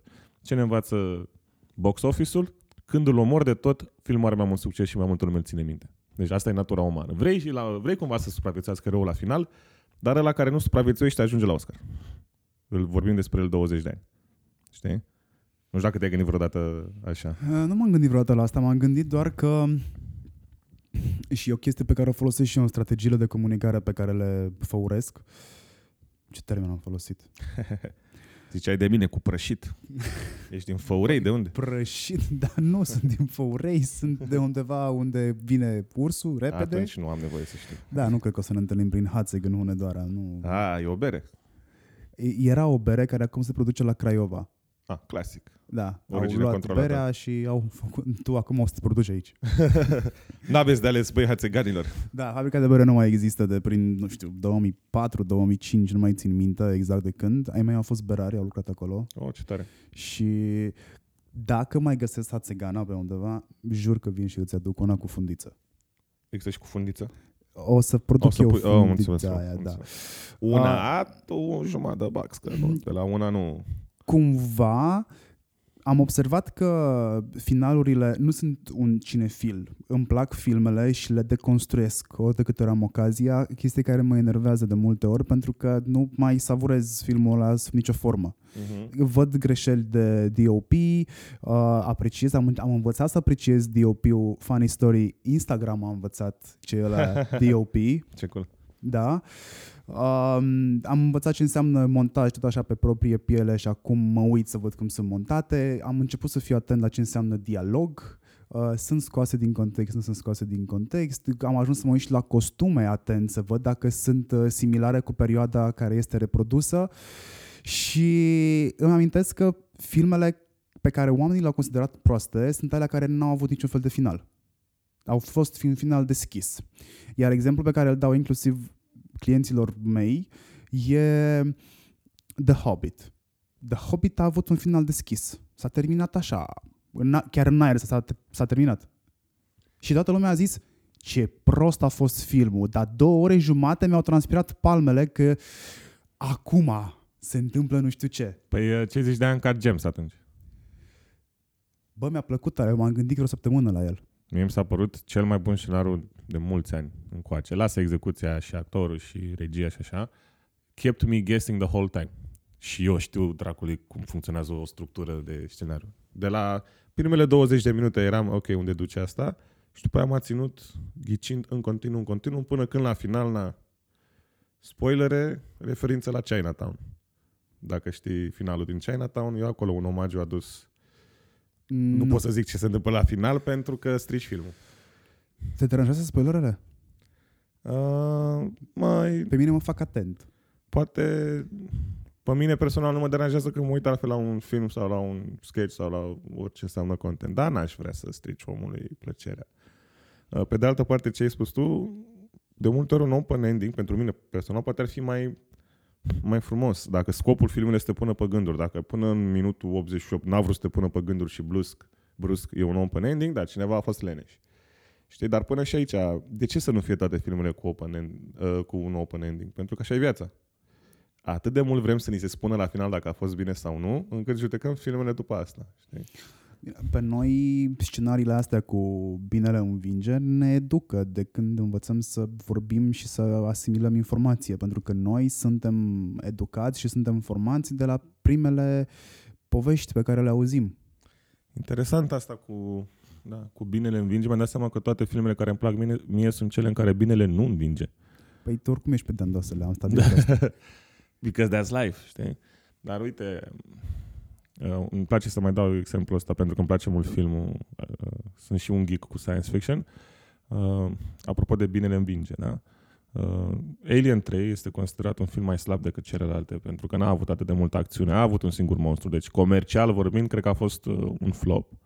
E regizat de Fincher, unul din regizorii mei preferați și, că, și care mă inspiră.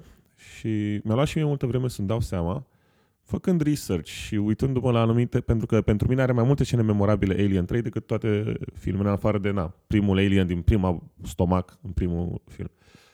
Alien 3 îți pot, povesti, îți pot rezuma povestea în două moduri. Ripley, astronaută, ajunge pe o, închisa, în, o închisoare uh, din spațială cu cei mai răi oameni din lume și are atât de mult ghinion săraca încât uh, acolo există un monstru, nimeni nu știe cum să-l îmbunătățească, până la urmă tot ea trebuie să se lupte cu el și la final, uh, pentru că intervine corporația uh, Weyland Yutlani, parcă se cheamă, uh, tot moare săraca. Deci ea n-a vrut să fie acolo, a încercat să-i salveze pe toți și la final n-a avut de ales și tot a trebuit să sară în cazanul ăla cu smoală ca să scape de ei. Și asta e povestea filmului comercial, să spunem. Și asta e cum aș rezuma filmul dacă aș citi un sinopsis sau așa. Povestea de motivația personajului și povestea cu care s-a dus regizorul și cu care s-a dus scenaristul acolo este simplu. Este simplu. Ripley nu poate să doarmă. Ea la început are coșmarul cu tot trecutul ei. Care implică acest monstru? Se trezește din cauza acestor coșmaruri, își înfruntă coșmarul pe viu, îl omoară și la final poate și ea să doarmă înapoi. Chir că moare. Și goes back to sleep. Și e fericită. Și asta observ și din cadrul de final, dacă te uiți. Când se aruncă în lavă pe spate, nu e nici teamă, nici dezamăgire. E o relaxare.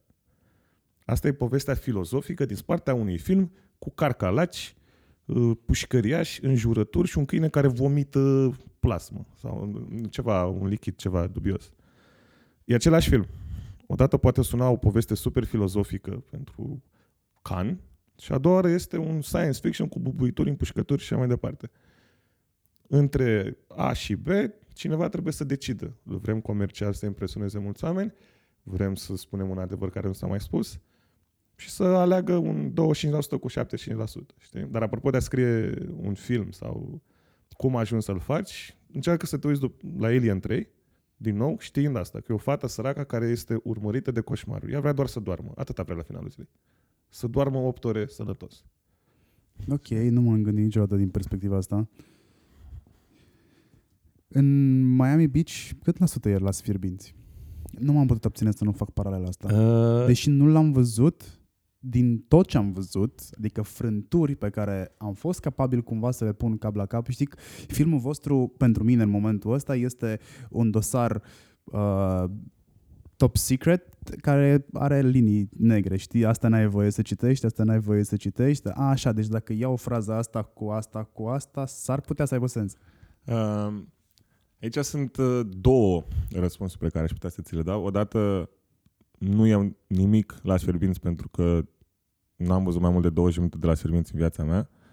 Uh, m-am interesat la un moment dat în alt context uh, cu, uh, cu tema asta, dar cred că este la Sfierbinți pentru că tratează, este ceva de la Sfierbinți acolo, pentru că tratează, să spunem, varianta orășenească, aceleași tipologii de om pe care o, o vezi expusă și în Las Fierbinți. Uh, cred că diferența ar fi noi am fost și mai sadici un pic. Uh, personajele sunt savuroase, toată lumea le, mențione- le menționează ca fiind memorabile, dar intenția mea cel puțin n-a fost să fie asta. A fost să fie niște assholes și tu să te bucuri de suferința lor și de cât de prost sunt. Uh, cumva, ai, noi suntem mai biased un pic, să spunem, dacă la Sfârminți ar fi așa un studiu antropologic asupra oamenilor de la țară și anumite părți a societății, uh, Uh, eu n-am vrut să mă duc în direcția aia neapărat, am vrut să fie un pic o satiră a mentalității de cartier, cumva. Și cu bunele și cu relele care, na, pe care le vezi în film. Deci, na, pe de o parte n-am intenționat, pe de altă parte mi-am dat seama, după prima vizionare cu publicul, că, bă, e ceva din ADN-ul de tipologia la sfierbinți aici. Acum eu o consider așa, n-am discutat cu ceilalți, dar noi asta discutam mai devreme, că de câteva zile mi-a încolțit și mie un pic uh, ideea asta. Um... Pen- pentru că atunci când ne-am apucat de, de muncă serios, din mai, mulți, din mai multe părți, de la mai mulți oameni cu experiență, ni s-a zis să nu încercați să faceți un las fierbinți pentru cinema, că nu o să meargă. Publicul las fierbinți nu e public de cinema și, pe de altă parte, vulgarități sau genul ăsta de o Românie urâtă, că asta e las fierbințiși la el. E o Românie urâtă, e estetica grotescului. Uh, nu o să meargă pentru că omul nu vine la cinema să se deprime de cât de proști sunt românii și de cât de uh, urâtă e țara și cât de, cât de grea e viața. Și noi cumva am stat mereu cu junghiul ăsta în coaste. Băi, oamenii ăștia au dreptate. Adică, pe de altă parte, turns out, dacă stai să te gândești, și toate filmele de artă românești sunt, au o estetică a urâtului. Sunt uh, cu niște blocuri gri, și niște faianță. Da, și niște personaje care suferă și nu-i nimic sexy sau perfect la ele. Uh, deci cumva e stilul nostru ca români să ne îndrăgostim sau să fim interesați de subiecte mai realiste. Știi, ar fi putut fi o comedie veselă în care ei se duc acolo, câștigă la loto, se căsătoresc și după aia se întâmplă ceva din exterior care, na, e o miză și la final everybody's happy și au atins visul la american de a fi căsătoriți la casa lor, deși au trecut prin greutăți. Dar probabil e ceva în ADN-ul nostru ca român. De nu, noi vrem să vedem partea aia. Zim, mă, zim greu. Zim cât de nedreaptă e viața. Știi? Și sunt niște momente pe care am insistat cu toții să le lăsăm în film, care au, îți arată, deși tu râzi, E acolo tristețea personajelor, a poveștilor lor, cum au crescut, cât de greu e în țară, adică e doza asta de hai să ne îmbrățișăm urâtul, să-l acceptăm, că e al nostru. Știi? Ai luat personajele și le-ai dus într-un loc care n-au nicio, n-are nicio legătură cu stilul lor de viață. E altă lume. E, poate fi Marte pentru ei, că e același lucru. E Miami sau Marte, same thing. Nu-i cumva aceeași temă din Neamări Miliardarul? Uh, nu știu. În Neamări Miliardarul iei țăranul, care seamănă cu un miliardar Ah, și îl pui înțeleg ce în, zici tu. îți faci switch de... Asta este o tactică, uh, nu e o tactică, zici că suntem la război. Asta este o, o structură de film care se Eu cheamă cred Fish Out of Water. Eu cred că ce se întâmplă acum în cinematografe e război. asta, da, da.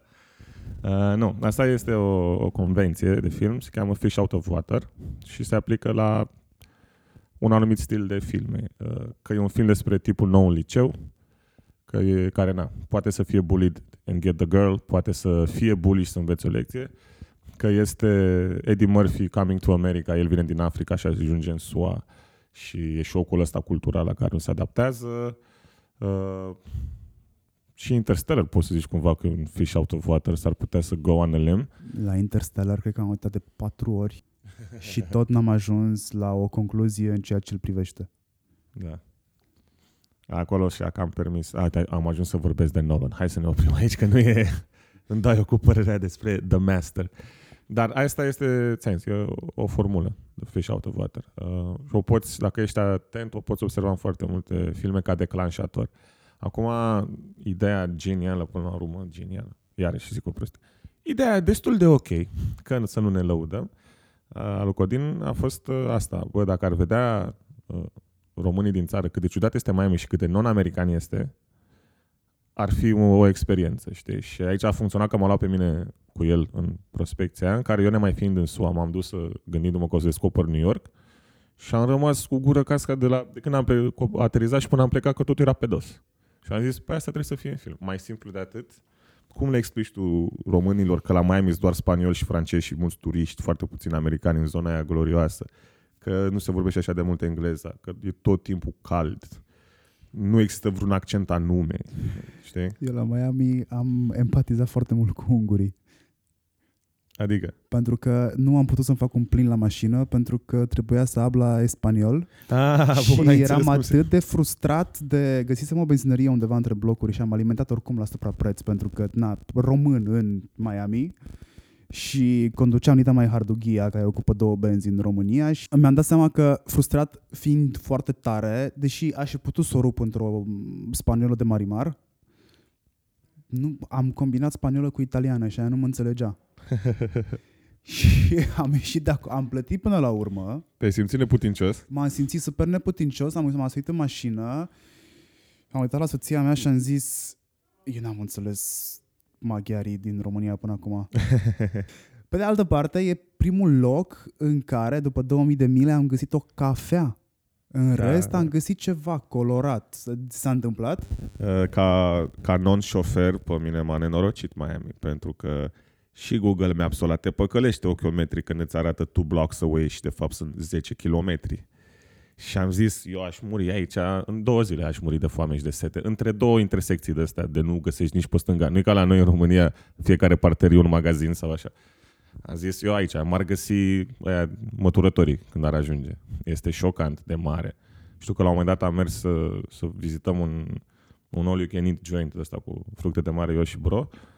Ne-am uitat unde ar fi, l-am văzut că se uite urât la mine, dar vreau să merg. Am chemat un Uber și am condus 40 de minute non-stop pe auto, uh, continuu pe autostradă. Am traversat trei orașe, de fapt. Cel era cel mai apropiat loc cu seafood all you can eat și pentru americani era ceva normal. Că la noi când spui 40 de minute, 40 de minute faci de la universitate la Victorie dacă ai ghinion, la 6 după amiaza. Nu, acolo cred că am mers vreo 100 de kilometri. Da, e ceva normal. Și stau acum și realizez de fapt ce ați făcut voi. Ați luat niște români care nici măcar nu sunt din București. Deci nu cunosc neapărat contextul actual al tehnologiei, al cum se mișcă lucrurile, ce înseamnă mesaje pe stradă de gen publicitar.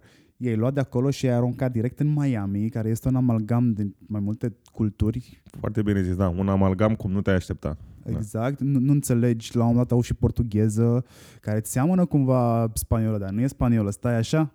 Ei E nu alt- se înțeleg între ei. E altceva, da, și ăștia trebuie să vorbească română, deci cumva eu la benzinărie doar că 90 de minute. Da, cam asta, da.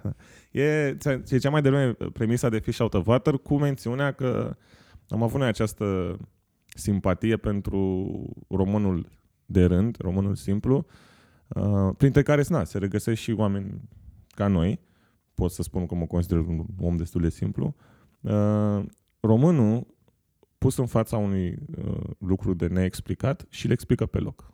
El nu întreabă. El trage singur o concluzie cu puținul său bagaj de cunoștințe pe care le are. Și aici, ca logică, asta e logica personajului. Ei niciodată nu întreabă. Ei o iau de bună și își clarifică în mintea lor ce ar putea însemna ce văd în, în fața ochilor. Și asta a fost inspirată, pe de o parte, și de o anecdotă pe care am trăit-o cu bunica mea când eram... Uh, uh, aveam dreaduri când eram în facultate. Și Ai avut dreaduri? Nu mi te imaginez. am fost panchis cu dreaduri. Este cel mai rău panchis care poți să Nu te înțelege nici ăla cu creastă, nici ăla rasă în cap. E... Și am venit într-o dimineață la țară, vorbeam cu frate, uite mă, de când n-am mai fost noi la țară, ce frumos, bla, bla, bla. Bunica mea s-a uitat ciudat la ce am eu, la părul meu. N-a zis nimic. Două ore mai târziu am mai venit un pic, mi-a mai zis niște lucruri, Se- mă privea doar deasupra ochilor. Ea avea o problemă acolo. Pe la prânz, când ne-am pus la masă, nu s-a putut abține și când mi-a pus ciorba în față a zis, mai Alexandru, dar nu-ți dai și tu festul la jos din cap. Și am pufnit în râs și mi-am dat seama că ea de șapte ore m-a analizat, dar nu voia să întrebe. Ea și explica în termeni proprii ce naibii are nepotul în cap. Și până la urmă, singurul mod în care a putut să explice a fost, probabil e un fest ăsta nou cu ciucurei. Nu mai era să-i spun. Și am zis, mă, mama, nu mi-l dau azi, că nu m-am spălat pe cap și am mătreați. Nu puteai să spui, e părul meu. Pentru că după aia ar fi plecat și ar fi stat șapte ore. Nu ți ar fi zis de ce ți-ai făcut părul ăsta. Și s-ar fi întors după șapte ore și ar fi zis, păi și de când nu l-ai mai spălat? Știi? Și asta e mentalitatea personajelor din, din Mai și asta este o chestie foarte românească, pe care na, și eu o fac afară. Știi? Te duci și vizitezi des, mă duc la Nova Rock în fiecare an, vizitezi Viena. Uh, După aia sau înainte de festival. Și odată la trei clădiri mișto pe care le văd, trebuie să zic, bă, cât au furat ăștia din Ardeal. Cât au furat de la noi. Poate nu. Poate erau construite cu mult înainte sau din cu toți alți bani. Dar în loc să întreb un ghid sau să citesc, zic, nu, nu, ferestre mari, nu, da, ați furat, ați furat din țara noastră. Chestia asta românească, noi, noi trebuie să știm adevărul pe care noi singuri ni-l uh, inventăm. Păi nu vrem aici, opinia altuia. Aici au apărut toate. Daci liber, tunelul care are legătură cu Marte, direct probabil, Pe care tot dacii l-au inventat. pe care tot dacii l-au inventat. Uh, Înainte să ardă mm, și să pârjălească vile, au făcut chestiile astea. Da. Și după aia s-au apucat de bot că nu mai aveau ce să facă. Cel mai Uh, probabil așa a fost. Uh, altă, apropo de, aici dau o mărturisire de cât de prost pot fi uneori, până acum patru ani eu credeam că faci hepatită dacă mănânci pate de ficat stricat. Și sunt un om cu facultate, totuși. Hai că ai făcut legătura pate, ficat, Păi de-aia, stricat, ficat. Nu m-am gândit hepatită. să întreb, nu vă supărați ce este aia. Am zis, nu, nu, ziceți așa se cheamă, de aici încolo eu mă descurc să uh, trag o concluzie despre viață. Stați liniștiți. Nu o să te întreb ce crezi despre coronavirus. Uh, nu vreau să fac nicio glumă, vreau să din nou, ca și cu cifrele la E film. dureros la un moment dat să tot dai, uh, dar funcționează. Andy Moisescu zicea despre filmul vostru, e un foarte bun endorser, Andy Moisescu. Nu Mă știu rămas ce foarte- i-ați făcut. Nimic, asta e, că nu i-am făcut nimic. Ne-am întrebat, tu ai vorbit? Ba, tu ai vorbit? A fost invitat la premieră, i-a plăcut atât de mult încât pe loc a început să, să laude filmul și asta ne-a bucurat pentru că el a văzut mult mai multe lucruri decât noi și o face cu bună intenție. Chiar ne întreba, de spunea și mie și lui Codin când am fost la emisiune, de ce nu vă bucurați? Și noi eram, bă, noi, Noi suntem, suntem crispați. Codin de 2 ani de zile cu mintea doar în asta, nu cred că mai vede exact dacă e de bine sau de rău, știi? Și a, apropo asta, uh, un side note, am avut o, la un moment dat o perioadă foarte productivă la Sector 7 și toți cei care erau în jurul meu spuneau, ești omul care în momentul în care se confirmă succesul, ești cel mai deprimat și trist om posibil, știi? Pentru că tu vezi doar toată munca și tot chinul și ce ai fi vrut să faci, nu te mai ajută aplauzele cu nimic. E ca atletul ăla care se prăbușește la finish line, îi se pune medalia de cât de el nu se poate ridica de jos. Știi? Și cumva el a fost uh, primul om uh, din ce nu știu, pe care admirăm sau pe care, de la care am vrea să aflăm o opinie onestă, care fix acum pe ultima sută de metri ne-a dat această însuflețire. Am zis, păi stai mă, dacă lui Andy a plăcut, dacă el a zis că a râs, dacă s-a distrat, poate e bine ce face. Poate nu mai e just in our minds, știi? Doamne ajută să funcționeze în continuare. Zice Andy Moisescu că Miami Beach nu îți promite nimic în afară de ceea ce îți oferă. Am pus pauză și m-am gândit o tură și după aia am zis asta este o frază pe care eu zic lui Alex și trebuie să mi explice. Asta e o frază pe care uh, l-am întrebat pe Andy de ce a vrut să zică. Nu, e modul lui de a vorbi foarte uh, politicos și foarte inclusiv, dar uh, mai concret ce consider că a vrut să zică, pentru că sunt de acord cu, și ne-am dat seama cu filmul ăsta, sunt de acord cu această afirmație. Uh, atât de mult film de festival s-a făcut în România în ultimii 30 de ani și a avut succese, încât cuvântul, uh, când zici film românesc, zici automat film de artă. Românesc a ajuns să fie sinonim cu artă și atunci se creează așteptarea asta în două tabere. Cei care iubesc genul ăsta de film și cei care nu calcă prin cinema considerând că toate filmele românești sunt de artă, adică pentru ei plictisitoare. Și asta este un film de divertisment, pentru că motivul pentru care eu am intrat în domeniul ăsta, bro, Codin n-a fost să câștig vreodată un urs de aur. Eu nu mă uit la filmele alea. Eu vreau să fac comedia pe care o consum de la americani. Filmele horror de care m-am îndrăgostit de la americani, aia vreau, fără pretențiile că vai ce am învățat eu din uh, Eurotrip, cu ce lecții de viață am rămas. Nu, iubesc filmul ăla, am râs când aveam vârsta potrivită la el de 30 de ori și m-aș uita cu drag și a 31 oară. N-are nicio lecție despre viață, este doar un mod de a-ți petrece o oră jumate. Și asta am încercat noi să facem. Bă, stai puțin, nu dăm lecții de viață. Nu avem pretenții că zicem ceva ce nu s-a mai zis. De ce nu putem avea și noi un film despre noi la care să râdem hăhăia la aia de a avut-o că a văzut prima oară, nu știu, American Pie. Sau nu știu, Road Trip, de exemplu, separat de Eurotrip. Ăla, să spunem că Eurotrip a fost mai prăjeală decât Road Trip, știi? Și cred că a fost o, o lipsă câțiva ani de zile de așa ceva, pentru că și ce s-a făcut în ultimii 3-4 ani, parcă toată lumea simțea nevoia să-l facă un pic serios, să fie cu o dramă, să fie la final un personaj, trebuie să aibă o împăcare, să înveți o lecție despre viață și filmul practic se duce în burtă, se duce jos în momentul ăla în care 40 de minute de comedie și cineva plânge 5 minute după aia. Și am zis, băi, nu, nu vrem asta, pentru că nici asta n-am vrea noi să primim de la un film american. Probabil am înjurat dacă am vedea o comedie, nu știu, The Hangover 4, în care jumătate se petrece într-un cabinet de psiholog. Sau unul chiar e părăsit de nevastă și își dă seama că are o problemă și devine alcoolic și la final învață că e bine să-și trăiască viața singur. Adică nu de asta te duci să vezi un film ca ăsta. Știi? Și atunci de-aia cred că de aici sursa afirmației lui, lui Andy e onest în faptul că nu încearcă să fie de artă și de festival. Încearcă să, te, să fie de divertisment. Sunt mai multe glume ca în trailer? Că știi, trailerul e o înlănțuire de cele mai multe de cele mai bune momente ale filmului. Aici o altă idee bună de a lui Codin. Uh, nu ne-am dat seama exact uh, că funcționează și încă nu știm dacă a funcționat uh, cu efectul uh, pe care l-am înregistrat cel puțin ultimele trei zile. Și anume, nu s-a chinuit să pună în trailer decât două, trei momente amuzante, pentru că noi toți am zis, bă, trebuie să îl umpli de glume, să convingă lumea. Și el a zis, băi, nu pot să fac asta, că sunt 45 de glume în, scena- în scenariu. Dacă le pun în trailer, trebuie să aibă o oră din film. Hai să pun mai puține, că sunt convins că sunt atât de multe momente bune încât nu trebuie. Și culmea asta s-a întâmplat și unul dintre principalele feedback-uri ăsta a fost că după trailer părea că nu o să mă distrez, doar am râs 45 de minute din 90.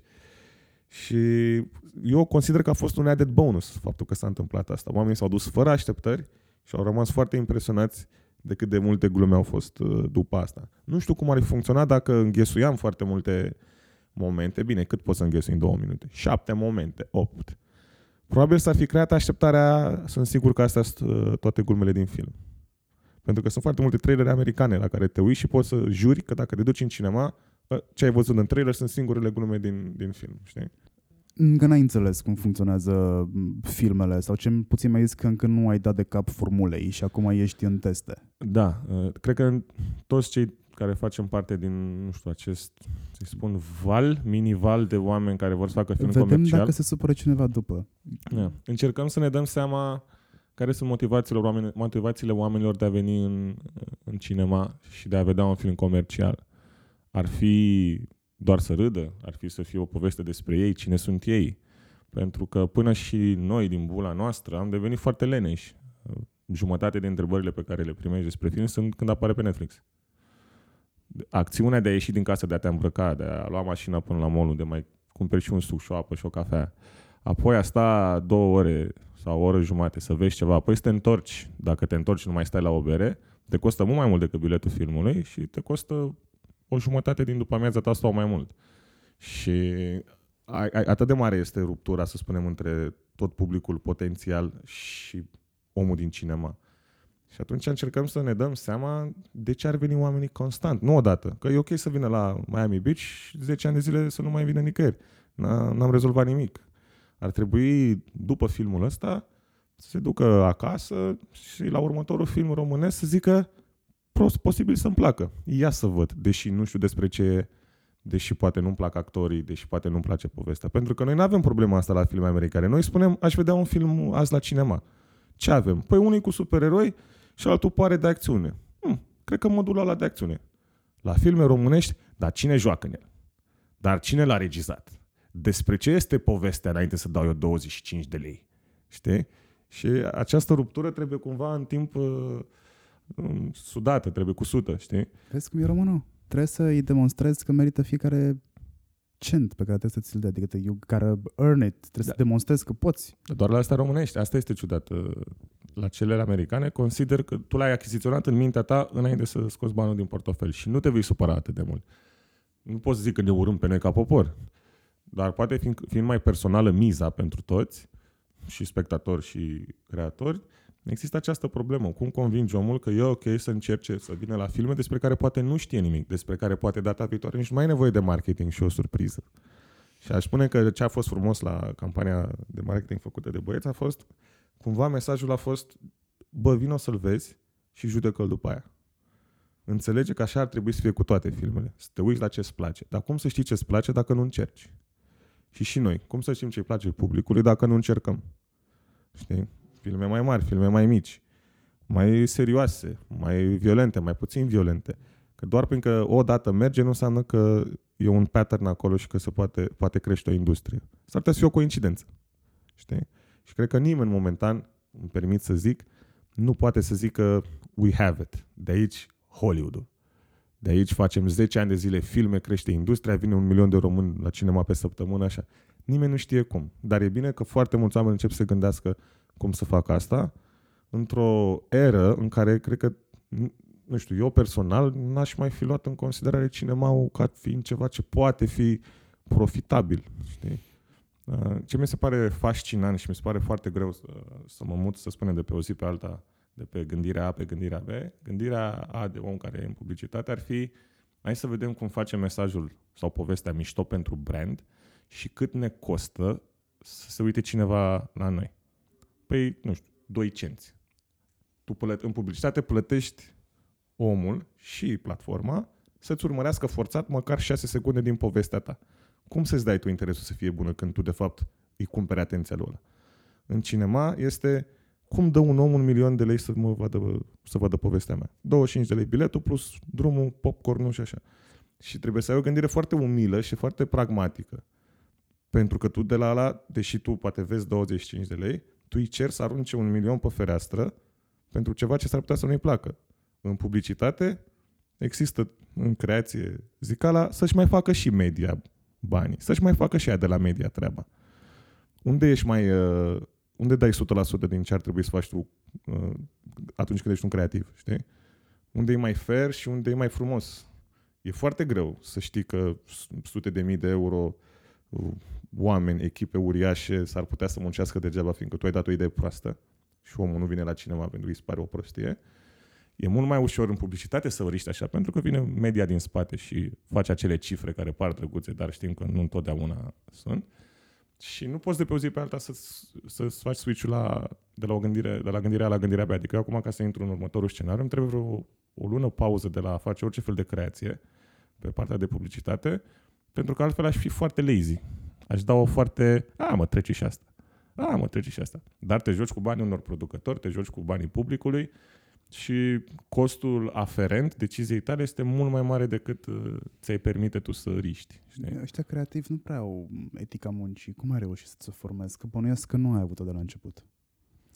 Uh, mai am avut-o de la început. Uh, cumva pentru că nu știu, îmi place să mă impresionez pe mine. Pe mine ce ai și călărașul de aici, bosule. Uh, sau nu știu dacă vreau să mă impresionez. Am avut discuția cu cineva care lucrează, acum a trecut la client, uh, în RAI, cum se zice. A plecat din agenție în RAI. Și... Agenția e așa, un fel de între lumi, nu e, e da. nici în iad, nici în rai. Chiar e, da.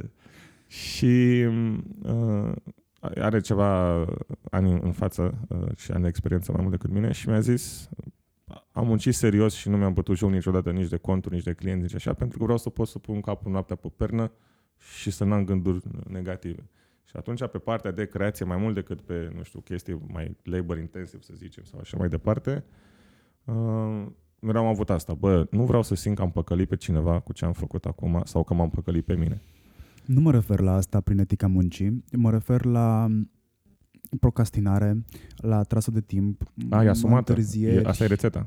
Deci eu, dacă îmi zici, hai să scriem un spot astăzi, astăzi nu o să fac nimic. Astăzi doar o să citesc despre de ce trebuie spoturi la produsul X. Mâine, spre finalul zilei, când știu că nu mai am un deadline impus din afară, că trebuie să ajung undeva sau că trebuie să ies în oraș, o să geek out trei ore și poate o să scriu șase idei. Poi mâine o să tai jumătate din ele și o să mă chinui o zi întreagă să le dezvolt pe alea ca și cum n-ar exista opțiuni, să le consider finale și fiecare idee să o consider finală, finală. Și uh, mai am eu o caracteristică, după ce clientul aprobă una, două sau toate trei, îmi vine a patra. Și mă fixez pe aia. Odată, practic, odată ce am primit feedback și am văzut și ce se vrea și ce nu se vrea și ce se poate și e safe, I go full retard. Știi? Acum că până aici ați vrut, hai să mergem până la capăt. E cel mai um, sloppy și procrastinating way of working cumva, dar uh, e un proces, mi-am dat seama că e un proces, știi? Procesul ăsta vreau să-mi spui cum funcționează. Ți-ai dat seama cum funcționează mm, creația, cum funcționează publicitatea? Există o formulă pe care o aplici în o aplici ca să bifezi viralitatea pe care o cere clientul? Uh, să știi că de multe ori clientul nu cere viralitate. Nu uh, mai cere viralitate? Nu, nu, nu. Doar uh, sunt clienți și sunt agenții care îți dau spațiu să-ți faci treaba și să vii cu chestii mici, dar în plus și normal că este ceva mult mai bun care se aduce ca fiind viral. Uh, odată. Și doi, uh, sunt mai multe rețete și mai multe pattern pe care mi le-am dezvoltat în timp, dar secretul ar fi onestitatea. Să nu tratezi publicul ca pe un idiot care abia așteaptă să audă de la tine. Și atunci mă pun pe mine în locul publicului și mă gândesc dacă eu aș fi acum în metrou, ieșind de la metrou, pe wc sau vrând să mă uit pe Netflix la ceva, cât de puțin m-aș supăra de faptul că m-a întrerupt cineva să-mi vorbească despre el. Cât de puțin mi-ar fi mie ură pe persoana aia. Știi? Și pornind de la asta, încerc să gândesc, să mă pun în, în mintea targetului. Poate sunt uh, femei de 40 de ani, poate sunt uh, rocker de 22 de ani în universul lor ce ar deranja pe ei mai puțin? Lasă ce vreau să spun despre brand. Aia găsesc după aia. Ce, ar, ce le-ar ofensa mai puțin inteligența sau timpul liber? Păi A, B, C, D până la 100. Ok, acum hai să vedem unde bag eu brandul în lucru care nu i-ar ofensa pe ei. Știi? Și cam asta e etica muncii. Nu pot zic că e o rețetă, dar e un mindset, știi? Pe care îl, îl dezvolți natural, făcând content cum fac toți youtuberii și cum fac toți oamenii care trebuie să întrețină comunități mari. E despre ei, nu e despre tine comunitatea aia. Chit că tu ești omul din fața camerei. Și înveți să-ți respecti foarte mult publicul, așa cum ziarele pe vremuri, să spunem, și răsplăteau și își întrețineau audiența, pentru că în fiecare zi trebuia cineva să cumpere ziarul ăla. Nu era un public captiv. Știi? Și nu-i consider, că 100 de mii sau un milion de abonați, tu nu-i consider captivi. Tu ești captivul lor cumva. Și lor le ești recunoscător că îți faci meseria. Deci un pic opusul de sunt copywriter, mă, să mai deștept ca toată lumea. Sunt, fac parte dintr-o elită. Știi? Eu îi spun, de exemplu, mai vorbesc cu oameni și mă întreabă cu ce te ocupi. E greu să enumăr că azi fac asta, mâine fac asta, ba regie, ba montaj, ba scriu, ba așa. Și le zic, bă, eu sunt un lăutar digital. Și lăutarul digital de Revelion muncește și abia peste o săptămână, dacă mai rezistă, sărbătorește și el. Și that's your life forever. Știi? Revelionul ospătarilor este fix industria de entertainment și de publicitate și na, tot ce facem noi, toate domeniile în care ne intersectăm. De exemplu, acum așa să mai arunc încă un detaliu, am observat uh, pe platou de filmare, să spunem, există o, o schimbare de roluri și de tensiuni, care este așa. La începutul proiectului intru eu ca regizor și spă Caterin, că agenția e foarte stresată. Bă, nu-ți bate joc de PPM, hai să trecem mai departe. Hai mă, ce fă grăbiți, că e totul mișto. Între PPM și filmare, producătorul este copt, este nervos, este stresat. Încep și eu să fiu un pic așa, haide să nu ne batem joc să vin. Agenția începe să facă o glumiță două. În ziua filmării, producătorul mai are puțin și face atac uh, cerebral, agenția poze, păpăm, distracție și așa mai departe. Eu mor acolo cu producătorul. Spre finalul zilei, producătorul s-a relaxat, eu transpir, mă irit, mă e greață, nu mai mănânc, îmi tremură mâinile. S-a terminat filmarea, eu iar devin vesel, agenția redevine panicată, producătorul abia la montaj devine panicat. Deci un fel de uh, pas în trei de responsabilitate, foarte onestă de fapt. Agenția a dus greu până în ziua filmării. De aici, if something goes wrong, nu mai le E normal sun, să se relaxeze. Sună așa, foxtrot, toată povestea asta. Da, Știi da, că da. de oriunde te duci, tot, tot, tot unde, de unde ai plecat, te întorci. Da. După jumătatea zile de filmare, dacă suntem cumva în program, nu mai e la producător, e doar la regizor. După filmare, e, dacă nu le-a plăcut textul și dacă nu le-a plăcut actor, e din nou la agenție. Și toată lumea pasează miza și riscurile. Foarte natural așa e ecosistemul, dar e foarte interesant să vezi uh, suntem totuși oameni maturi cu toții. Oameni, uh, na, o experiență în spate. Băi, să vezi niște oameni de la agenție de 35 de ani că se bucură efectiv ca niște copii și fac o poză la produs sau cu actorul, ani de zile eram foarte supărat. Păi cum eu mă stresez aici? Și idioții ăștia își bat joc? Nu, ei săracii făcuseră ce am făcut eu timp de trei luni până să ajung eu pe platou și în sfârșit nu mai ținea de ei. Și am învățat să respect chestia asta și să nu mai uh, deranjez, să-mi dau seama de ce o fac, știi? Și am învățat să mă controlez uh, în toate PPM-urile și toate întâlnirile până atunci, pentru că îmi dau seama că eu vin acolo cu o positive mental attitude și ei sunt stresați, Doamne, să se aprobe odată bugetul ăsta, să zic odată clientul, să nu se mai schimbe nimic. Și ce simțeam eu că mi se întâmplă pe platou, mi-am dat seama că le făceam și eu lor înainte de filmare. Și am fost fascinat, uh, acum, acum cred că un an și ceva am realizat, trialitatea asta, nu știu dacă pot să zic dualitate, că mai e și casa de producție care are alt stres, alte meciuri, alte Hai să le explicăm oamenilor ce înseamnă PPM. Uh, PPM înseamnă... Hai, nu, hai să fiu serios, că dacă îți spun eu ce înseamnă PPM pentru mine, nu mai lucrează nimeni cu mine. Uh, este o ultimă ședință cu planul de bătaie în care trebuie să arăți clientului că știi ce faci ca regizor, agenția știe ce face ca agenție și că tot ce s-a vorbit se va întâmpla la filmare. Am încercat să fiu politicos. Da, știu ce vrut să zici. Da. da. Uh, hai să îți spun ce cred eu că știi să faci foarte bine sau la ce ai ajuns să faci foarte bine.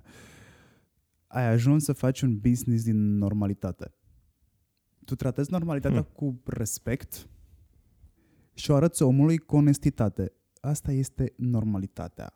Când ai făcut prezentarea pentru la Game of Brands, unde ne-am văzut ultima dată și unde am stabilit interviul ăsta, Apropo, Game of Brands este făcut de revista Biz. Sunt patru echipe care primesc patru briefuri reale. De rezolvat pe... în 40 de ore? Um, Sau cât au fost? în total? Honestly, cred că sunt 24. Ok. Că nu prea Restul înseamnă că am băut eu. să ah. faci nimic. Eu știu că dimineața la două făceam key visual-urile. Da. Nu știu cine era jos și se distra, dar eu nu făceam asta. Eram conștiincios. Uh, work ethics. Um, ai făcut prezentarea și am fost foarte atent la tine și mi-am notat niște chestii atunci. Um, și am tras cu urechea și la poveștile pe care le-ai dat afară la pe terasă, te-am supravegheat, că urma să fac un interviu cu tine. Am, am luat uh, casting-ul, yes. Da, ai luat casting-ul. Când mi-am dat seama că am suficient material pe care pot să-l discut cu tine și am ajuns să te cunosc din afară, suficient de bine, am zis, auzi, nu vrei să facem un interviu? Da. Um, tu faci reclame care nu deranjează și asta probabil vine și din, bă, normalul ăsta, pe care, de altfel, l-am văzut prima dată la Moise Guran. Moise Guran a făcut un business din normal Hmm, încă foarte de la bine. început, pentru că el și-a făcut meseria de jurnalist. Da, de fapt, E normal. ce nu promite nimic în plus. E Exact. Așa, da, da, da. Exact. Uh, știi să exploatezi minusurile sociale. La un moment dat ai zis de glorificarea defectelor și stop adulting. Mi-a plăcut foarte mult chestia asta. Ai mai spus și mi-am notat chestia asta cu nu le spune oamenilor ce să facă. Uh, am mai dedus eu o altă chestie că tu folosești the obvious as a tool, adică evidentul l-ai transformat într-o unealtă. Uh, hello, Captain Obvious, e ok să fii Captain Obvious, sunt eu Captain Obvious, îți spun ce să faci, crezi. Dacă ți-o spun într-o manieră mai Exact. crazy, să spunem. Nu îți spun ce să faci, ai înțeles ce se întâmplă acolo. This is the obvious. Ai o hârtie igienică, ce poți să faci cu ea? Exact, exact. Știi? Uh, am un sketch și despre asta. Și uh, mi-am dat o întrebare atunci pe care nu știu dacă e ok să o adresez acum sau să mai las să mai treacă câteva minute. Dar ia spunem dacă mi-am notat bine toate chestiile astea pe care ți le-am enumerat până acum. Mi-e Te foarte... folosești de ele? Nu cred- Asta e că implică o intenție. Cred că e mai mult un reflex de a gândi așa, că e de- doar un mod de a gândi. Eu îi spun onestitate. Adică, da, poate este să, probabil ar trebui să-i spun treat things at face value. Știi? Mhm. Dar nu o fac conștient, adică nu e, nu, e- nu, nu, nu e fals sau nu intru eu într-un mindset. uh, Eu așa sunt și în viața de zi cu zi. Îmi prind degetul în ușă, dau un pumn în ușă. Știu că nu-i vina ușii, dar știu și că sunt nervos. Așa că dau un pumn în ușă, știi? Uh, Cineva a fost nedrept cu mine când i-am adresat politicos întrebarea aveți și o pungă, trebuie pe loc să rezolv situația. Nu pot să o las diplomatic și să plec acasă să mă plâng pe Facebook că cineva la Mega Image mi-a vorbit urât. O fac, nu mă duc să mă laud pe Facebook că cineva la... Adică fiecare obstacol, fiecare temă, că e mare sau mică, pe care o am de rezolvat, atunci pe loc at face value. Sună bine așa când ne citești tu, știi? Poate colaborăm pe partea de PR un pic, că Mulțumesc. mă face să par foarte deștept. Dar um, îmi stă, îmi stă natura, nu știu. E... Și cumva în timp s-a, am avut norocul să se intersecteze modul ăsta de a gândi cu partea asta de business. Dar uh, deep down inside, pentru mine, ți-am zis, nu-mi dau seama dacă... Uite, am zis din ori că îmi stă natura. Dacă așa îmi stă natură sau etica punk rock, care îi dau foarte mult credit că m-a crescut cum m-a crescut, nu cumva a devenit ca o pseudo-religie, cumva, pentru mine. Că acolo totul este about honesty, do it yourself, uh, modestie, glorificarea modestiei, tu și tovarășii tăi, uh, fără aspirații prea mari, să nu-ți faci iluzii și așa mai departe. Știi? Și nu-mi dau seama, discutam cu mai mulți uh, tovarăși buni, bă, ne-a făcut bine muzica asta, 15 ani de punk ne-au făcut bine sau rău în viață? Ne-au ajutat sau nu?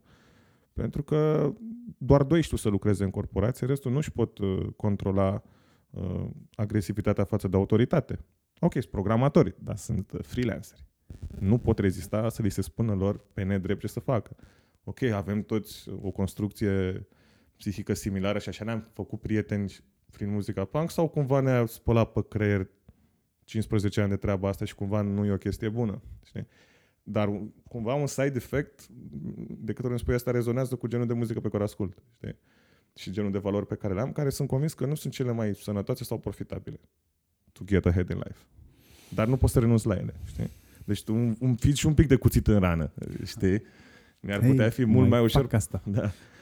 Poate mi-ar putea fi mult mai ușor făcând lucrurile cu totul altfel și luându-le mai puțin în serios. Asta anul trecut o agenție s-a supărat pe mine că am făcut 10 ore de overtime la o filmare. Uh, nu se putea face, trebuiau șase locații într-una. Și au zis, uh, sau nu știu, a ajuns la urechile mele, da, și Coteț a luat-o prea în serios. Păi, meni, o filmare de am venit aici.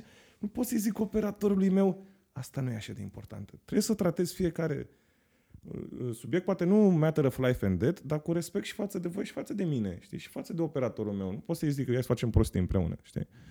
Și e bine sau nu? Poate n-aș fi făcut 10 ore de overtime. Mm, Eu cred că ai luat decizia corectă. Sunt genul de persoană care nu le lasă în aer. Le lasă în aer, am momente când le lasă în aer când ai reușit tu sau a reușit situația, de fapt, produsă de cineva, știi, folosim reflexivul și aici. S-a stricat Da. și s-au stricat și nervii mei.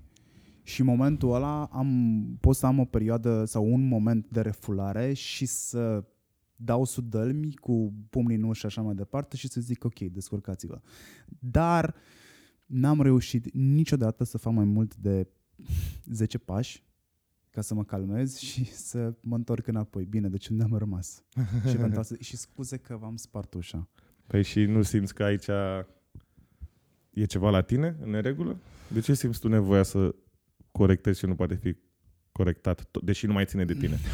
că am senzația că pot să o împing până în momentul în care lucrurile, din punctul meu de vedere, sau cred eu, ori deontologic, ori că așa se fac lucrurile și așa este lucru bun, că, na, fiind din Ardeal și acolo facem să fie bine.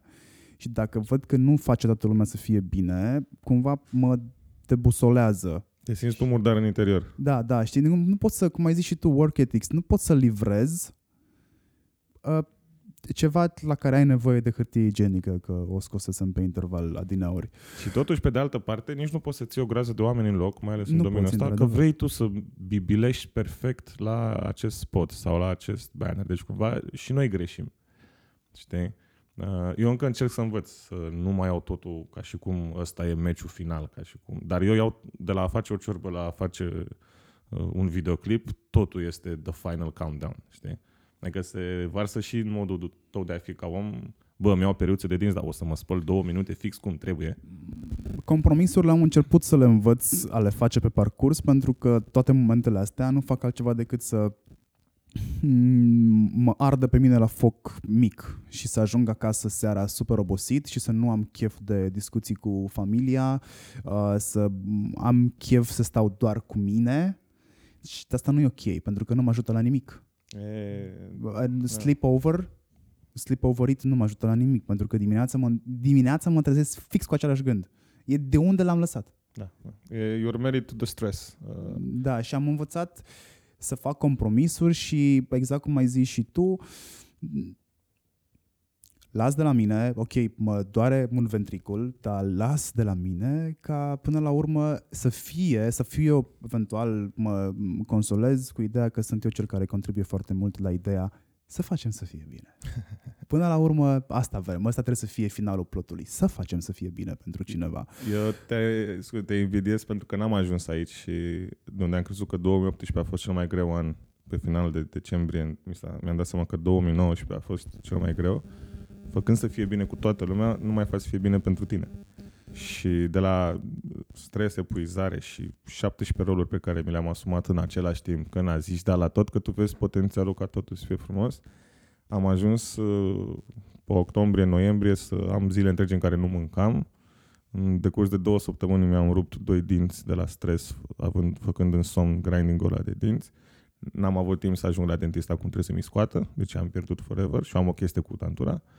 Și prin decembrie am zis, în ritmul ăsta, în, la 35 de ani sunt mort în glorie. Știi? Hai de undeva de anul ăsta să încep să fac compromisuri, că dacă nu fac cel mai mare compromis, eu. Ori burnout, ori o problemă medicală, ori nebunesc, ori și așa. Și încă ce să îmi dau seama acum. Știi? Uh, și de unde apare compromisul? De la tine. Uh, de la ceilalți și trebuie să-l îmbrățișezi fără să te simți vinovat că ai făcut un compromis. Știi? Nu vreau sănătatea să fie o, gus- uh, o scuză sau burnout cum se tot uh, zice pe în domeniu. Păi în ritmul ăsta o să nebunesc. Oh, I've been past that. Mai, mai poți duce mult, boss. Stai liniștit până când în ritmul ăsta o să nebunești. Dar, uh, din nou, cred că ține de anumite domenii uh, și oricât de mult ar părea că glorific publicitatea sau media sau creația, e cam la foc continuu. Spitalele sunt importante și e foarte greu să fii chirurg. Meseriile astea de gardă și de risc foarte mare sunt importante. Ar trebui, e greu să explici, nu știu, să explic o mamei care a avut un job de birou constant toată viața, cum eu dintr-un mail greșit sau din trei cuvinte pot să distrug o idee de 100.000 de euro la o filmare. Sau pot să fac 50 de oameni să creadă că am o idee bună și a doua zi după ce se lansează să mă sune 50 de oameni că le-am nenorocit o campanie. Sau că au dat banii pe un film degeaba. Sau că un actor și-a îngropat cariera, știi? Și ăla e stresul creativ cu care te, te, te culci seara, te trezești dimineața. Atât de mic ești în puzzle, dar atât de mult poți strica tu personal totul, încât începi să te gândești, păi hai să ajungi și pe ăștia în jur să nu strice nimic.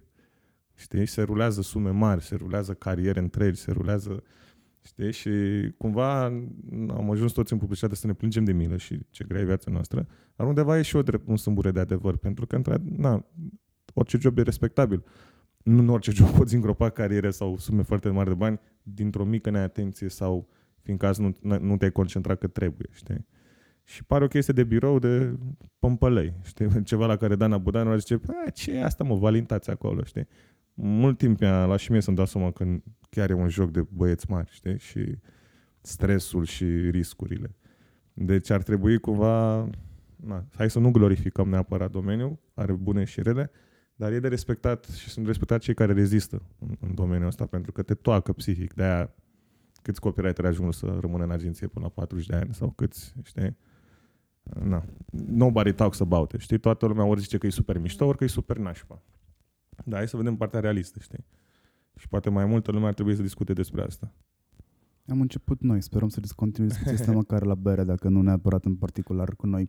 Îți pun o întrebare pe care ziceam că o las câteva minute să dospească. Zicem că pe TikTok stau copiii. Zicem că pe Facebook stau bătrânii. A rescris social media, nu te-ai gândit la asta, a rescris social media ideea de, ideea de tinerețe slash bătrânețe? Am ajuns de curând la concluzia că numai social media s-a rescris cumva pe sine, dacă vrei să zic. Pentru că nu mai este the social media, este the social medias.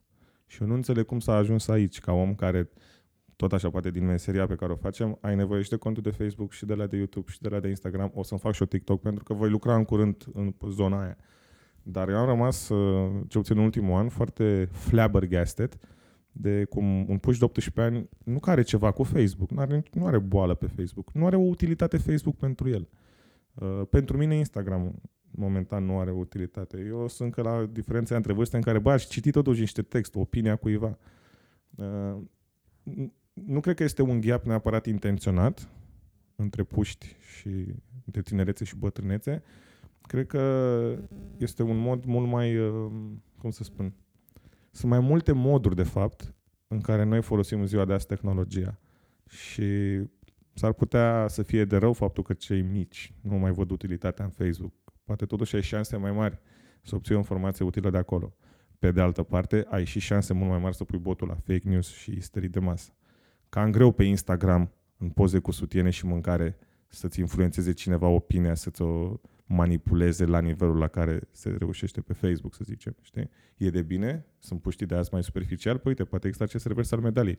Măcar nu pot fi îndoctrinați așa de ușor cum este pe Facebook să fie îndoctrinat cineva ca noi sau mai în vârstă. Dar ce cred că s-a întâmplat este și pe orizontală și pe verticală. Deci și între tineri și cei în vârstă. Dar și între the cool kids și the non-cool kids. Și între bogați și între săraci se naște așa, se nasc mai multe variante uh, alternative, rivale, de a exista online. Cine a, a intrat cu Facebook, o să rămână cu Facebook și o să rămână, nu o să moară rețeaua asta. Cum, nu știu, Mirc, High Five, uh, MySpace s-au dus în cap. Eu sunt convins că nu o să moară. Atât de mare e masa critică. Instagramul nu o să moară nici ele și ți-ar părea la prima vedere că e un TikTok mai pe Insta Story sau așa se vede din afară.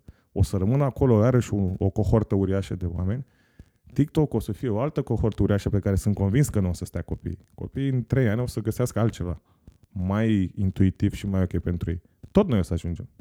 Și pe TikTok. Și uh, notăm în ce, pe ce dată am vorbit și hai să comparăm peste o lună câți oameni de 30 și ceva de ani sunt pe TikTok. Pentru că, din nou, scopul lui TikTok este validare imediată, să spunem, și interacțiune mult mai multă. Instagram este The Perfect Life și Facebook, teoretic, ar avea o utilitate, dar și dorința de a asculta cineva opiniile.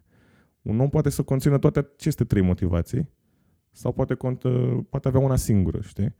Um, dacă mai dau și YouTube-ul, care nu mai poți să zici, băi, este YouTube un scop de uh, informare sau e divertisment? Se bate cu Netflix sau se bate cu Google?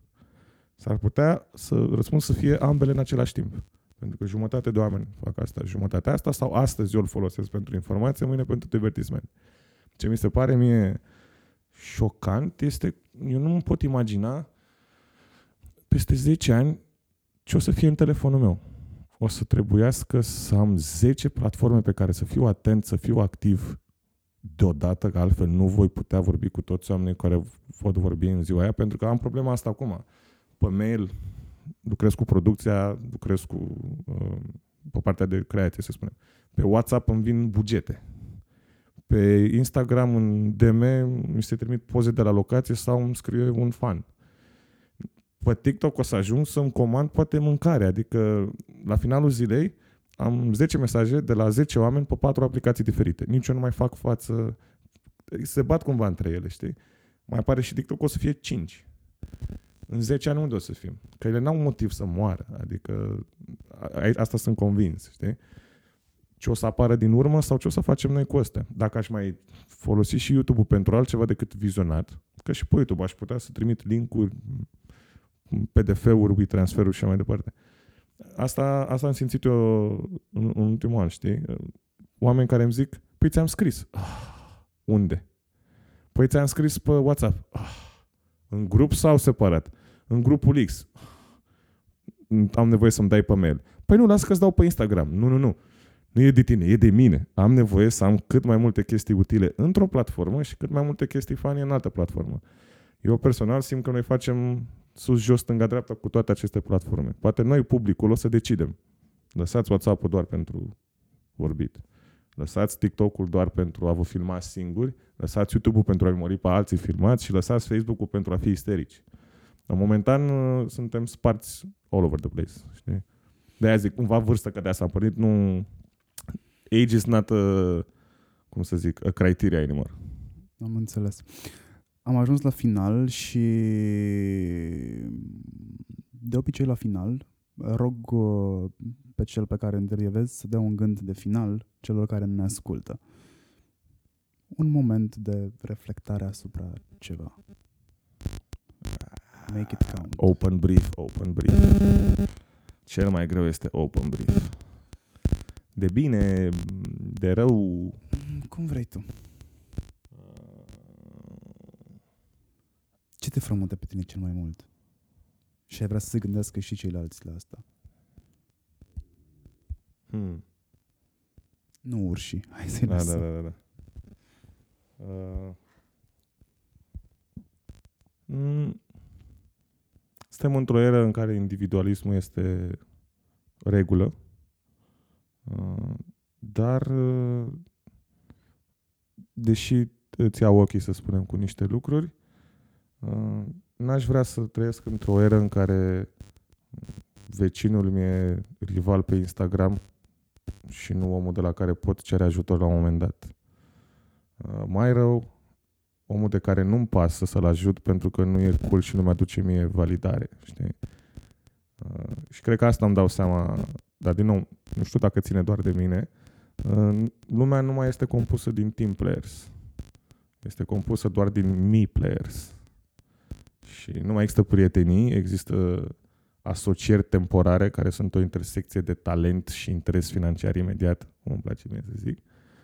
Și nu-mi dau seama spre ce ne va duce asta, știi? Adică eu care mă simt vinovat că s-am disociat la mine în casă, bă, hai să nu devenim toți așa, vă rog frumos. Știi? Și uh, mi-aș dori să nu fie așa, nu pentru chestii mari sau în cariera cuiva. Mi-aș dori că atunci când cobor la magazin să mă pot saluta cu o vânzătoare pe care nu o cunosc și nu trebuie să ne urmărim unul pe altul. Uh, să aibă curajul să râdă sau să zică salut și ție. Uh, ori mie mi se pare, na, ca un care merge pe stradă și mai este recunoscut și are problema asta, toți oamenii merg pe stradă ca și cum ar fi așa. A ajuns să ne fie frică în offline că cineva o să-și dea seama că nu corespundem cu imaginea noastră din online. Și ne, ne creăm un demon propriu. Că dacă ai 5 poze pe Instagram cu filtru, nimeni nu o să știe pe stradă că tu pe Instagram ești altfel. Dar noi de când ieșim din casă și interacționăm cu alți oameni, văd în oameni această sclipire de oare sunt la fel de cool cum încerc să par în online?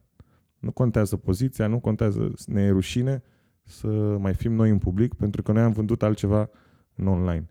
Și dacă vrei să dau aici un exemplu, am filmat naibii îmbrăcați în turci otomani de la 1500, cum atacam statuia lui Mihai Viteazu cu șaorme, nimeni nu s-a uitat la noi. Erau convinși că undeva ceva se filmează și ei vor da prost într-un gag sau un prank, așa că toată lumea s-a uitat drept înainte, se uitau chiar invers sau un telefon. Dacă era o situație pe bune, dacă era o situație de criză, știi? Dar uh, nu erau 15 influencer sau vedete care mergeau pe stradă, erau oameni de toate felurile. Nimic, nimic că suntem în public. A, acasă da. Acasă aș de probabil. Sau m-aș uita ciudat. Dar uh, am ajuns tot să lucrăm la propriul nostru brand, care nu ne aduce nici bani, nici satisfacție, dar de când ieșim pe stradă suntem na, proprii noștri impresari cu frica de alți impresari care o să ne zică mincinosule, nu ești așa. Și nu există, suntem șapte miliarde și ceva, adică we should all calm down. Știi? Nu știu cât de coerent am reușit să o dau, dar uh, văd asta în oameni, ți de toate felurile, care n-ar, știu ce înseamnă stresul ăla, să nu vrei să fii recunoscut, că da, dacă te vede cineva că ești îmbrăcat nu știu cum, sau ești prosta, sau nu-mi dau seama ce mintea tipurilor care chiar sunt cunoscuți și urmăriți. Păi, dar în, în mintea băiatului care e la Mega și nu mă salută de un an de zile, deși îi zic salut, mersi frumos, mersi pentru bun, ce, de ce se teme el? Știi? Că nu o face doar cu mine, așa e el cu toți, știi? Oameni de 40 de ani, aceeași chestie, adică simplele bunătăți pe stradă, un salut necerut de nicăieri sau un mulțumesc necerut de nicăieri, devine o dramă, știi? Devine un, a, mai prins off guard și cred că asta e, ieșim din casă cu frica că o să fim prinși off guard de cineva pe care nici n-am cunoscut încă, dar există acolo. Și ca să, uite, acum mi-am dat seama că o să închei șocant, genul ăsta de atitudine este fix, uh, face parte din uh, ADN-ul creștinului. Frica de uh, respectul și frica față de o forță superioară nevăzută care te vede. Ok, pot să o înțeleg la creștinism. Pot să o înțeleg la nanny states. Dar ție ți-e frică de internet, o, o să ajungă internetul Dumnezeu nostru, știi? Nu știm exact cine de pe internet, nu știm exact când, dar nu vreau să fiu văzut că sunt prost în public. Ajunge acea frică, ți-am zis, divină, știi? Și iubesc internetul, dar uh, n-aș vrea să ajungem în situația aia, știi? Pentru că Black Mirror e copil pe lângă treaba asta. Sau poate e fix episodul de ratinguri. O interpretare mai vizuală, ții minte? Da. Dar aia, aia e de motivație exterioară. Dar eu simt la oameni de motivație interioară treaba asta, știi? Uh, cu siguranță mie mi-a dat de gândit și mi-ai dat mai multă temă de gândit și am ce face în trafic până ajung acasă. am momente când stau în trafic pur și simplu fără nimic în, în mașină, nu ascult nimic. Am nevoie de mine și de gândurile mele. Îți mulțumesc foarte mult pentru 2 ore și 11 oh, minute wow, de poveste. Bun. Sper să fi fost la fel de bună și productivă și pentru tine cum au fost și pentru mine. A fost, sper să fie ok faptul că am mai descoperit asta, lumea se așteaptă că comedianții sunt tot timpul amuzanți. E opusul. Nu voiam să fie da. amuzant în interviul meu și puteam să te invit de mult mai multă vreme să-ți lansez invitația, probabil de prima dată când te-am văzut în carne și oase, dar am zis uh, nu, pentru că m-aș duce pe același pattern uh, la care se așteaptă toată lumea, și nu, eu sunt convins că Alex poate fi și altfel. Și uite, ai fost și altfel. Ha, interesant. Bă, apreciez foarte mult invitația. Uh, mai ales că mie nu-mi place să vorbesc despre mine. Bine, nu-mi place să vorbesc în general despre nimic, dar mai ales despre mine. Uh, și sunt foarte curios ce o să iasă, pentru că de curând am ajuns și la concluzia asta. Hai să nu mai joc mereu rolul măscăriciului. Oamenii poate vor să vadă și de la mine, la onestă, care culmea pentru asta sunt eu cunoscut. Știi? Deci a fost interesant experimentul pentru mine. Îți mulțumesc foarte mult că ai spus da și că până la urmă ți-a din timp pentru că ești în lansarea filmului, urmărești cifre, ești, erai pe telefoane când am venit eu. Lucram la alt script. Lucrai la alt script, da. ok. Succes cu scriptul. Vă vă mulțumesc foarte mult că ne-ați urmărit uh, cele peste două ore. Sunt convins că ați luat foarte multe chestii în bagajul de cală pe care să-l digerați acasă. Și dacă a sunat prost, să știți că dacă ascultați uh, în rewind, sună mult mai deștept. Bă, la asta nu m-am gândit. Dar în rewind dădeam doar înjurăturile când voiam să le mm, cenzurez. Am mai auzit asta că se face, nu știam. Da, se face. Că... Nu, stai invers. Lup. A, da, da, da. A, a, matematică, deja devine matematică. Sau lăsăm așa. Ghiocei. Există o persoană cu care am fost coleg în radio, se numește uh, Madalina și lucrează la Pro FM acum Mhm. și poate să vorbească backwards, Wow. cursiv. I-a spus lui Ozzy Osbourne? Nu știu. Câte discuri puteai să scoți? Oricum era fascinant, am fost coleg cu ea la Radio Impuls în Cluj și era fascinant. Madalina, mai fă o dată chestia Îți dai aia. seama ce minte Da. stripitoare? Wow, genial. Da. Dar eu abia pot să vorbesc în limba mea nativă, coerent și fără greșeli gramaticale. Dar scriu mult mai deștept. Îți iese și sper să-ți iasă la fel de bine cel puțin și de aici încolo. Uh, rămăsesem la mulțumiri pentru cei care ne ascultă și o să continui cu chestia asta. Vă mulțumesc încă o dată, dați mai departe episodul ăsta, uh, dați steluțe pe Apple Podcast, dați subscribe, nu neapărat pentru ego-ul meu, deși face bine și la ego ca de obicei, dar ajută și alți oameni să descopere episodul ăsta pentru că știți, algoritmul funcționează pe bază de recomandare. Același lucru să-l faceți și pe Spotify, găsiți episodul ăsta și pe marianhurducaș.ro Probabil o să-l găsiți și pe pagina de Facebook și pe celelalte outleturi media pe care le are Alex Coteț, invitatul meu de astăzi. În curând și pe TikTok. În curând și pe TikTok și dacă aveți sugestii de invitați, mai dați-mi. Dacă aveți feedback, mai dați-mi. Pe Alex îl găsiți inclusiv pe Google. Și acestea fiind zise, mergeți la film și dați-vă cu părerea despre el după ce l-ați văzut. Despre Miami Beach vorbesc. mulțumesc de invitație și vă mulțumesc că ne-ați urmărit. Uh, Mulțumesc Ion, mulțumesc Maria, mulțumesc Cosmin, mulțumesc Vali. Hei, salut Nicu. La revedere. Salut!